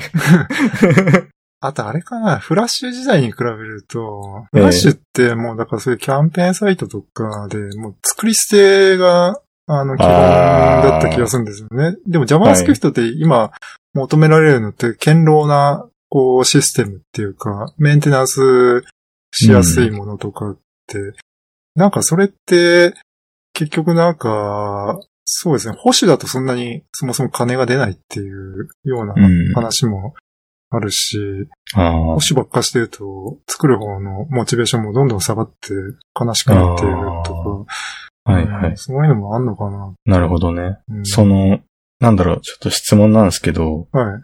あの、いしえ、そのフラッシュの時ってまあ、うん。まあ期間的に、ん、うんその、例えばまあ、1ヶ月そのページ公開するみたいな感じで作るってことですか、それって。ああ、だからまあ、サイトの、キャンペーンサイトとかだと。あーキャンペーンサイトかなっていうえーそれ、まあ逆にすごいバズって、うん。うん。でも、それすぐクローズしてみたいなので、モチベーション下がったりはしなかったんですか？あ、いや、僕はそんなにそういうのはやってなかったけど、でもなんか、そうなんですねうんフラッシュサイトとかだと、あれだよね、なんか定期的にリニューアルとかしますよね。なんかもう、ガラッと入れ替えてあうんあ。なるほど。だからなんかそもそもそんなにそのまま維持しないっていうか、なんか、ユーザーとしてもさ、それ新しくなった方が、まあ、なんかまた新しくなってた楽しいっていう。うんなるほど。まあ、そうした方が確かに、まあ、うん。なんかスクラップビルドうんしやすい環境だったんじゃないかなって。なるほどね。うん。うん。だからまあ JS のサイトもあれですからね、もう1年ごとに変えますって、ガラッと。いやー、ジニなんかね、聞いたの、なんかいいねとストックボタン変えただけでブーブークレームが出るのにガラッと変えるみたいな。な。ユーちょっザーと緑色のカラー飽きたんでうん変えますみたいな。真っ赤にするみたいな。エイプリルフールとかね、いいかもしんないけど。ああ、そういう一日だけみたいな。エイプリルフール対応もね、あれね、なんか、うんあまりもう、僕はエイプリルフールウェブサイト見ないからね、なんか、お そう、そうなんですか。へえ。シャラ臭いって思おう。ー、強いね。いや、なんか、僕の観測範囲でも結構そういう人いるって思うけどあ、そうなんですね。へえうん。僕は好きなんだけどな。ああ、なんか、なんだろうね。あ、あで、寺川君メジャーな感性を持ってる？メジャーな感性持ってる人ですか、うん持ってるいや、どどうなのかちょっとわかんないですけど、いや、でも、たまにうん。なんかね、おふざけじゃないですけど、なんかね、本当に作ってみたみたいな。僕ね、なんかあれ見てて辛いのは、この一日だけのために、なんか、こうん。の社員がなんか苦労して、なんそうか作ったんだそうなんだよねなっていうのは、うん。なんか、あああ、いや、そうなんだよね。うん。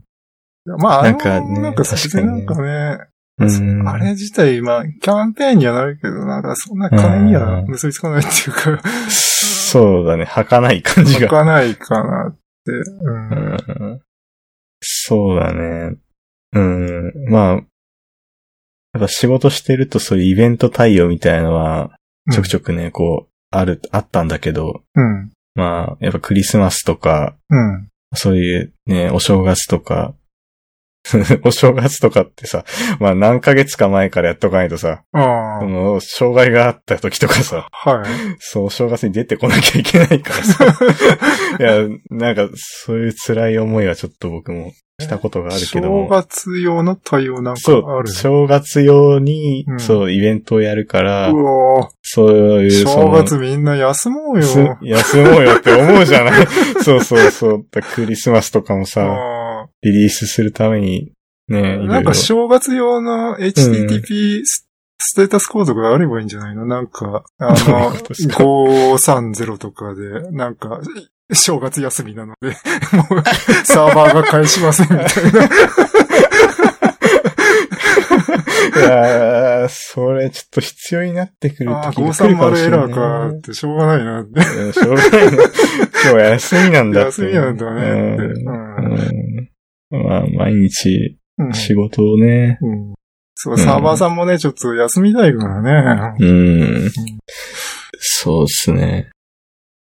ああ、あなんか、ちょっと似た話じゃないですけど、はい。最近その、YouTuber の話なんだけど、ああ、あの、ヒカキンさんうん、とかがね、うん。な、まあ、毎日仕事詰めらしくて、そうだね。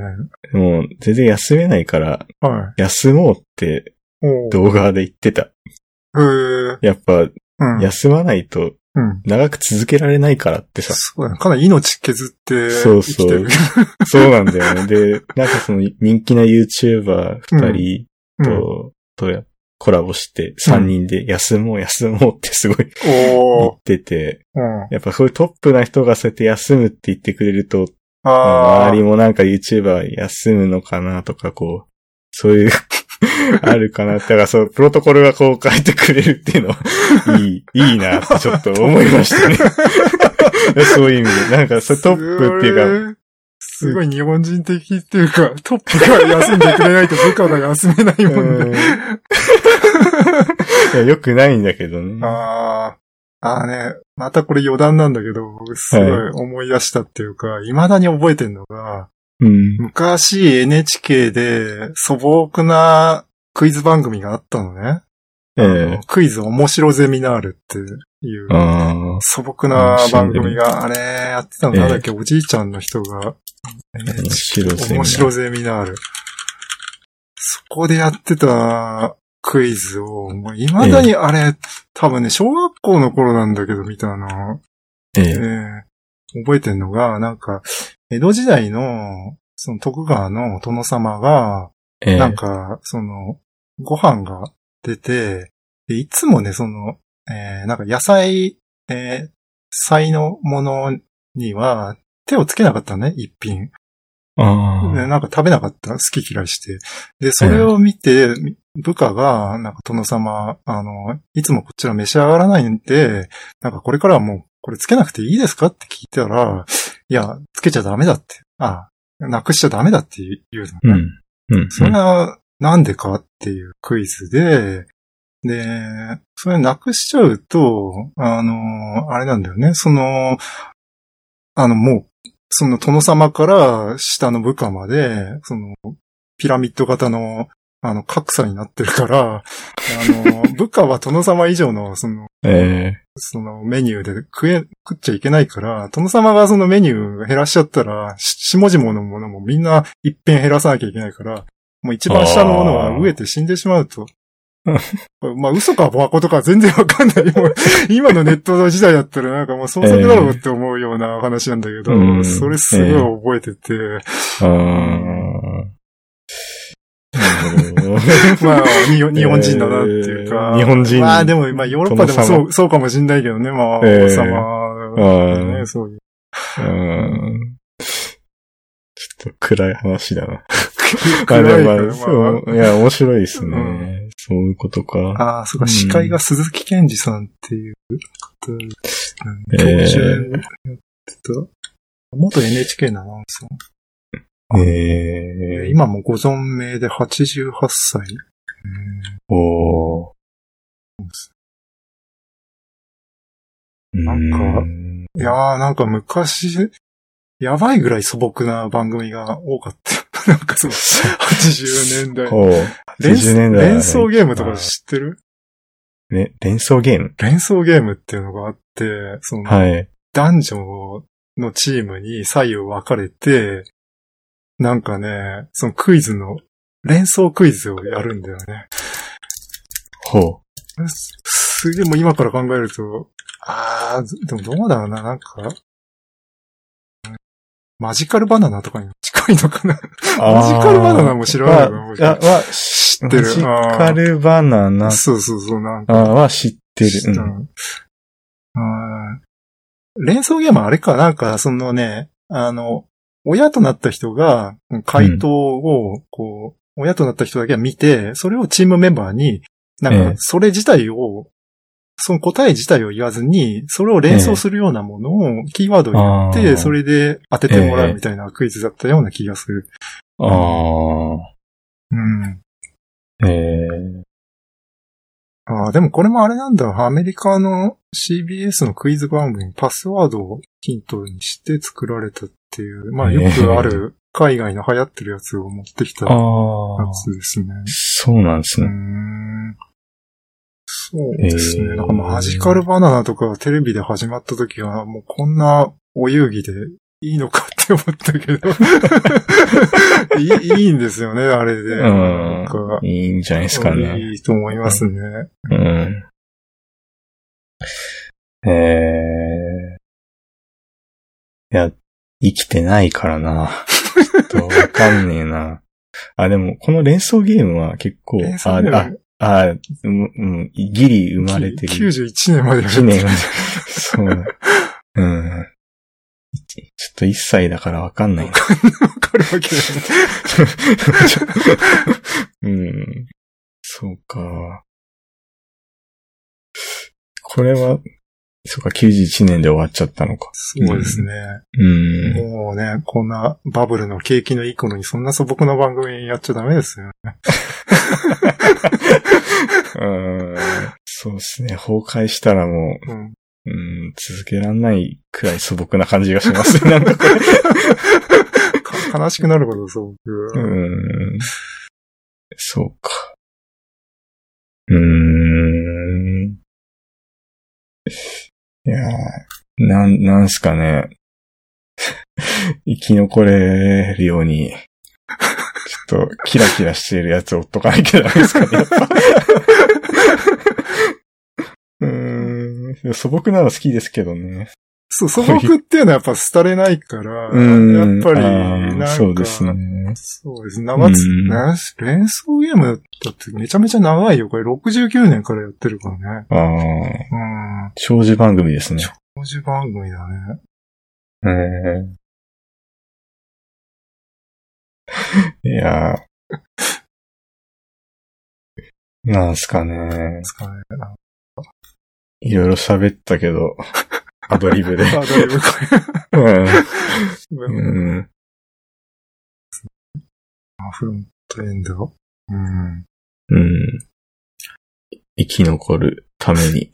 まあでもなんか結構いろいろね、あの、フロントの勉強会うん。結構行ってて、まあなん、えなんとなく結構もやもやっとしたのが、まあ、ええ。溜まってきてて、それがなんか今日のちょうど、その水土さんの話とか、ええ。まあなんか栽培ジェットの最適化とかと合わさって、まあちょうどいい感じになんか話す機会がそうですねでき。たかなっていう。うん。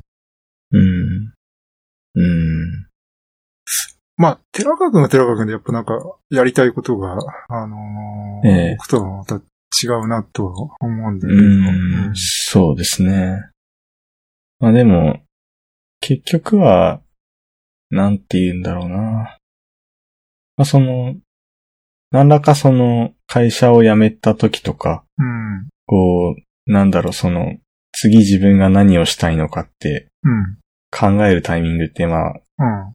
まあ、おそらく、そうですね、ちゃんとず、ずっとその会社にいない限りは、うん。うん、多分エンジニアって結構あると思うんですよね。ああ、そうですね。で、そういう気持ちになった時にどうしていくかっていうのはすごい、うん。えー、なんだろう、エンジニア大事なのかなと思ってて。うん。で、えー、まあ、なんで今日、その水木さんとか、えーうんその、えークロスで話があったはい。話をちょっと僕の中で整理すると、やっぱ何かしらの武器は、うん。やっぱ持っとかないとなって、うん、えーエンジニアリング以外の武器とか、うんまあエンジニアリングの武器でもいいんですけど、うん。まあ、ちょっとフロントエンドだけやってるよりは、うん。なんかそれで魅力が生まれるんじゃないかなとかっていうふうにはうん。思いましたね、すごいうん。なんで、すごい感化されましたね、今日は。いいですね。うん。うん。そんなとこですかね。そんなとこっすかね。うん。なんだろう。お便りでも読む？あ、いいですね。うん どうしようかな。はい。風間さんに読んでもらおうかな。はい。えうんー、どこだっけ？いつだっけ？レターのチャンネルにはい届いてるやつで。あれありましたっけ？一件かな？ちょっとテストのやつが飛んでるん。あ、テストいろいろ知ってて。うん。ああり、あありましたね。前回、ああ、うん。あ、前々回、28回目、コアコミッターが語るビューのお話の時の、うん。あこれ、あれですね。また君かさんって、まあ、ええ。僕の知り合いっていうか、まあ、実際お会いしたことはないんですけど、まあ、もともと僕と伊田天さんって、えー友達が、あの、ええすごくネット上のブロガーで見てて、あの、すごく好きだったサイトをやって、ええやってらっしゃった人で、はい。で、まあ、非常に、まあ、ネットとかいろんなことに詳しい人で、うん。はい。で、まあ、すちょっとお便りを読み上げるエグ。ジットなアイコン。あ、そうですね。非常口のマーク。非常口の。緑色とうんえええーとね、お便りね。はい。えー、業種が違うので、お話の内容はあまり、あんまり分かってませんが、いつも配信楽しく聞かせていただいています。ありがとうございます。ありがとうございます。えー、寺川さんがよく強いという表現をお使いになっているのが面白いです。えー往年のオタク界隈の燃えるのような感じで多様な意味合いを一つの言葉で表現しているように聞こえます。その意味合いを場合ごとに正確に共有できることによって、えー内輪的な連帯感が生じて楽しい気分になり、一方でこのポッドキャストからメジャー感というか、より広いリスナーに拡散していく機会を若干奪っているようにも感じます。で、こういった具合がソースネのカラーなのかなと思っています。今後とも配信楽しみにしています。ありがとうございます。ありがとうございます。強いね、強い。強いね。これね、すごい使いがちで、もう非常に鋭い指摘。そう。またきみかさんね、これなんかね、オタク界隈の、その、はい語彙、ジャーゴン、ジャーゴンって呼ばれるんだけど、こういう、ジャーゴン。はい。ジャーゴン、内輪だけで通じる言葉ですからね。うん。で、ジャーゴンについての話とかもすごく結構そのブログに書いてたりとかして、そういうのを読むたびになるほどって、そういう文脈なんだな、みたいなことがあ僕もそう、なんですかね、なんか結構、あーなんかオタク、オタク界隈の民族学的な研究というか、そういう。感じの話がいろいろ書いてあって、僕もそういうの大好きなんで、非常に、ええ。うん、面白いなと思ってて。えで、そうですね、まあエンジニア界隈での強い。エンジニア界隈って他のエンジニアの人が言ってるかわかんないんだけど、ーうん、どうなんですかね。これどうなんだろうね。多分僕、寺川くんに聞いて、僕も対応するようになった 聞いてきてく気がするんだよね。あそうですか？いや、どうなんだろうね。どうなんすかね。だって、発僕祥が個人的にう最初からそういうふうに言ってなかったような気がするんだよね。どうなんですかねう。ん。でも、結構、うんそうっすねでうん対応するように。してます、ね。してるのかなまあそうですね。うん収録し始めた時点で僕もガンガン言うようになって。ああ、あそうです。強いね。強い。本当いろんな意味合いを、まあ、まとめて言えるので、まとめて言って、お互いに共有できるので、非常に便利なゆえによく使ってるんですけど、やっぱり知らない人からすると、あの、えなんだろうってなっちゃう。んそうですね。ちょっとなっちゃうのかね。やっぱ、うん。まあ、意味合いを、そう解説すると、まあなんかその、勉強会とか、いなんか講演とかを見たりして、ええなんか非常に高度なことを言ってる人とか、なんかうんそういう人を見ると、ああ、強い人だねって、ついうん言っちゃうんですけど、そうですね。つい言っちゃいますね。これを言ってしまう心情を考えると、ええ。おそらくはうん。強いということで、もうあの人は強くて別格だから、もううん。自分たちは理解できなくてもしょうがないみたいな、あ そういうなんかあ、、その、スキル的に差があるような気がしちゃうっていうか。気がするっていうか、まあ、まあ自分たちの弱さを正当化するみたいうんな、んか、ちょっと後ろめたい気持ちを、うん。あの、自分たちが弱いではなく、相手が、相手はもう別格に強い。そうですね。あいつはもう孫悟空だから、しょうがないっていう。もう朝から晩まで修行してるから、もう、しょうがない。うん。こっちはもうね、うん。もうヤムチャとかね、野球選手とかやんなきゃいけないからさ、うん。修行してる場合じゃないからね。だからまあ強いって持ち上げることで、うん。あ強い、強いなってことでなんとか自我を保つみたいな、ええ。そういう文脈ですかね。そういう文脈なんですかね。寺川君的にはどうなんだろう？まあ、強いと書いて怖いというか、あ、怖いという意味合い。意味合いも一応ある。かなっていうのは少しちょっと、うん。まあ、身震いしてしまう感じも少しありますね。ああ、なんか論調が強いとか、論調が必強いとずこれを使えみたいな。そうですね。そういうなんかでも、ちょっとやっぱ共有感は欲しいなっていうのは、はい。この、うん。またきみかさんからもいただいたように、はいそうですね。すごい思いますね。うん。なんか、やっぱ風間さんとかと、ゲストとかと共有したくて、はい。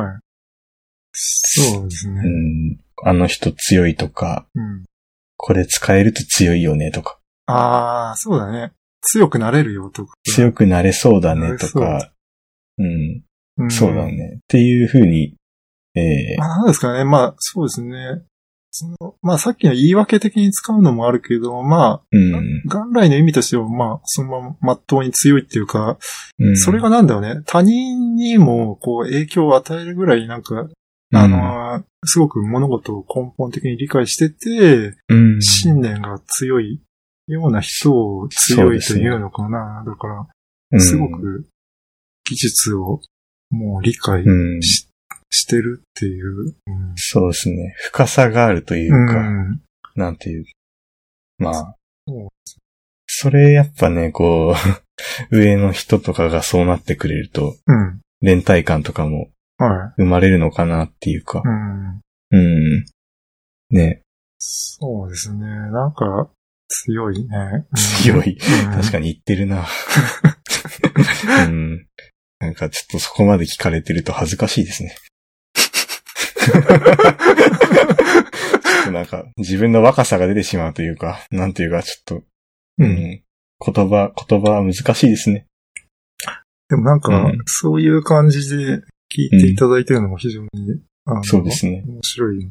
そうですね。だから、またきみかさんは特に、本当全然そういうエンジニアの人ではないんで、あ、でもなんか、前に、なんか結ええ構、 Rebuild とかも聞いてるって話してて、だから、やっぱり、そのエンジニアリングの話の内容はわかんないけど、なんか、 Rebuild って結構、あれ、多分エンジニアの話わかんなくても、割と面白いじゃないですか。なんか。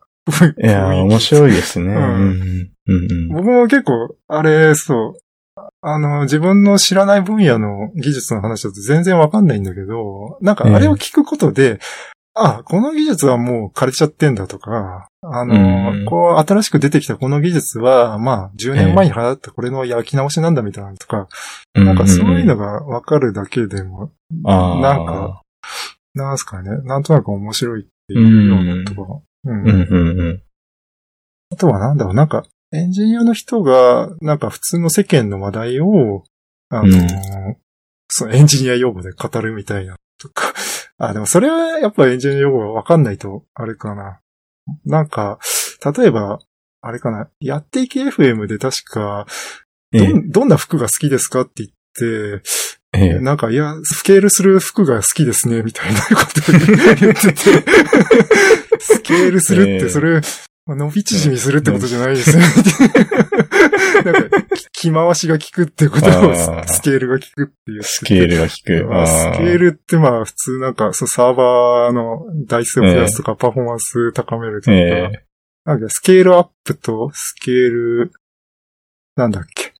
えースケールアウト？アウトか。うん。うんアウトの方が、その、台数増やして、うんうあのええ高めるのと、スケールアップは性能を高めるやつでしたっけ、そうですね。うん。いや、そうですね。そう、でもそうですね。そういううんワードがわかるとより楽しめるというか。さらっと出てきて、うん。そうですね。服のことまでスケールって、うんまた、例え話が面白いですね。うん。あ、あの、これはなんか、まあ普通の英語としては普通に言うのかな、そういうの。まあ着回しが効くことスケール効く。あのじゃあインフラ的な用語な感じはちょっとしますけどそう。ですね。ううんん。ええそうですね。確かにな。うん。まあやっぱそういうので、ちょっと、なんか、ポッドキャストのうんキャスト側と、うん。ちょっとリスナー側の距離がちょっと縮、まあ、近くなっていくっていうのがあれば、うん。それはそれで嬉しいんですけどね、うん。僕は。うん。やっぱ、わけわかんない話をしてるよりは、いいなって。うん。うん。そうですね。今日に関しては全く準備も何もしてないんで、ちゃんと伝わるかがすごい不安な感じはしますけど。まあ、あくまで個人の一意見。そうですね、個人の一意見として。あ、でもなんかこれもなんかあれだね。なんか最近ダメになったんだっけ？なんか広告の打ち消し表現ダメですよっていうのをなんか政府がちゃんと出して、なんか。個人により違いますとか、なんか、なんとかに聞くみたいな風に打ち出して、後でちっちゃい字で結構打ち消しを入れるのああるじゃないですか。何、何あ々については、ちょっとはいはいはいはい。異なりますとか。でああいうの結構明確にえ規制をするようになったらしくて、ー、結構、なんかそういう古代広告業界本当が 騒然とするんじゃないかな。あと、あ本当ですね。広告で言えばもう一つ面白かったのが、はい。またレイソさんの話をするんだけど、レイソさん最近、はい広告求人のバニラを、だけをフォローしてて、ほうほう。バニラがアカウント作ってツイツイートしてんだけど、ええああのバニラバニラで。まああ、うんあのバスとかが流れてくる。そうそうそう。あのバスあねー、実はもう途上例違反なんだよね。っていう記事を、なんか今日、あの、シェアしてて、ええ。で、なん、と、ああいうなんか、あのー騒音になったり迷惑になるものを、こう、ええ。行動で走らすのは、まあ東京都的にはダメなんだけど、ええ。実はあれからくりがあって、あの、ええ。東京の、じゃない他の県のナンバーだったら、あの、大丈夫なんだよっていうので、なんか、あの、神奈川のナンバーとかの車で、あの、東京を、えあの、走らせてるらしくて。で、まあなんかそんなね、バニラの求人の歌を子供が覚えちゃって、まあやめなさいみたいな話、悲しい話とか、うん、いや、悲しいっていうか、やばいですね。やばいですよね。ええどうなんですかね？これもう前提としてみんな、わかっ、まあ東京に住んでる人じゃないとそもそもあれ聞いてないとそ思ううんですよ。ですけど。僕もこっち来てちょっと、まあなんやこれって。なんか、その、オフィシャルアカウント見たら東京以外でも、なんか、名古屋とか関西とかでも、ええそうなんですねあの、主要都市で、あの、トラック流してるんで、見かけたら応援してくださいね、みたいなこと書いてあって。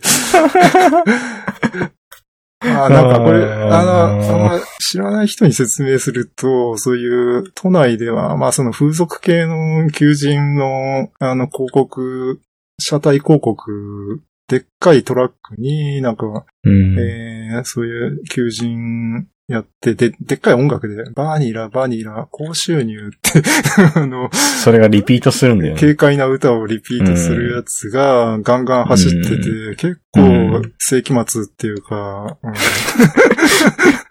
世紀末。うん。うんもううん、そうですね。世紀まだ始まった17年ですけど、うん。あの、うんうん。大丈夫かな？すごいうるさいよね。うんうん。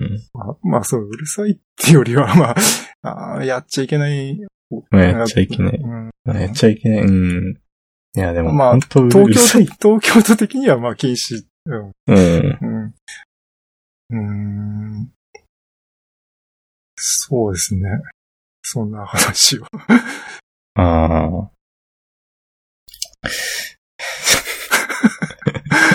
ちょっとツイッターアカウント見てんだけど、笑っちゃったよ。いおろいろ。うん。看板、看板もあるんだね、結構。あ、看板も結構ええげつないっていうかね。うん。とにかく即日稼ぎたい。そう目が、はい目がドルマ目が、ーク。目がドルマーク。ダラーサインになってて。んそうですね。明確ですけど。明確っすね。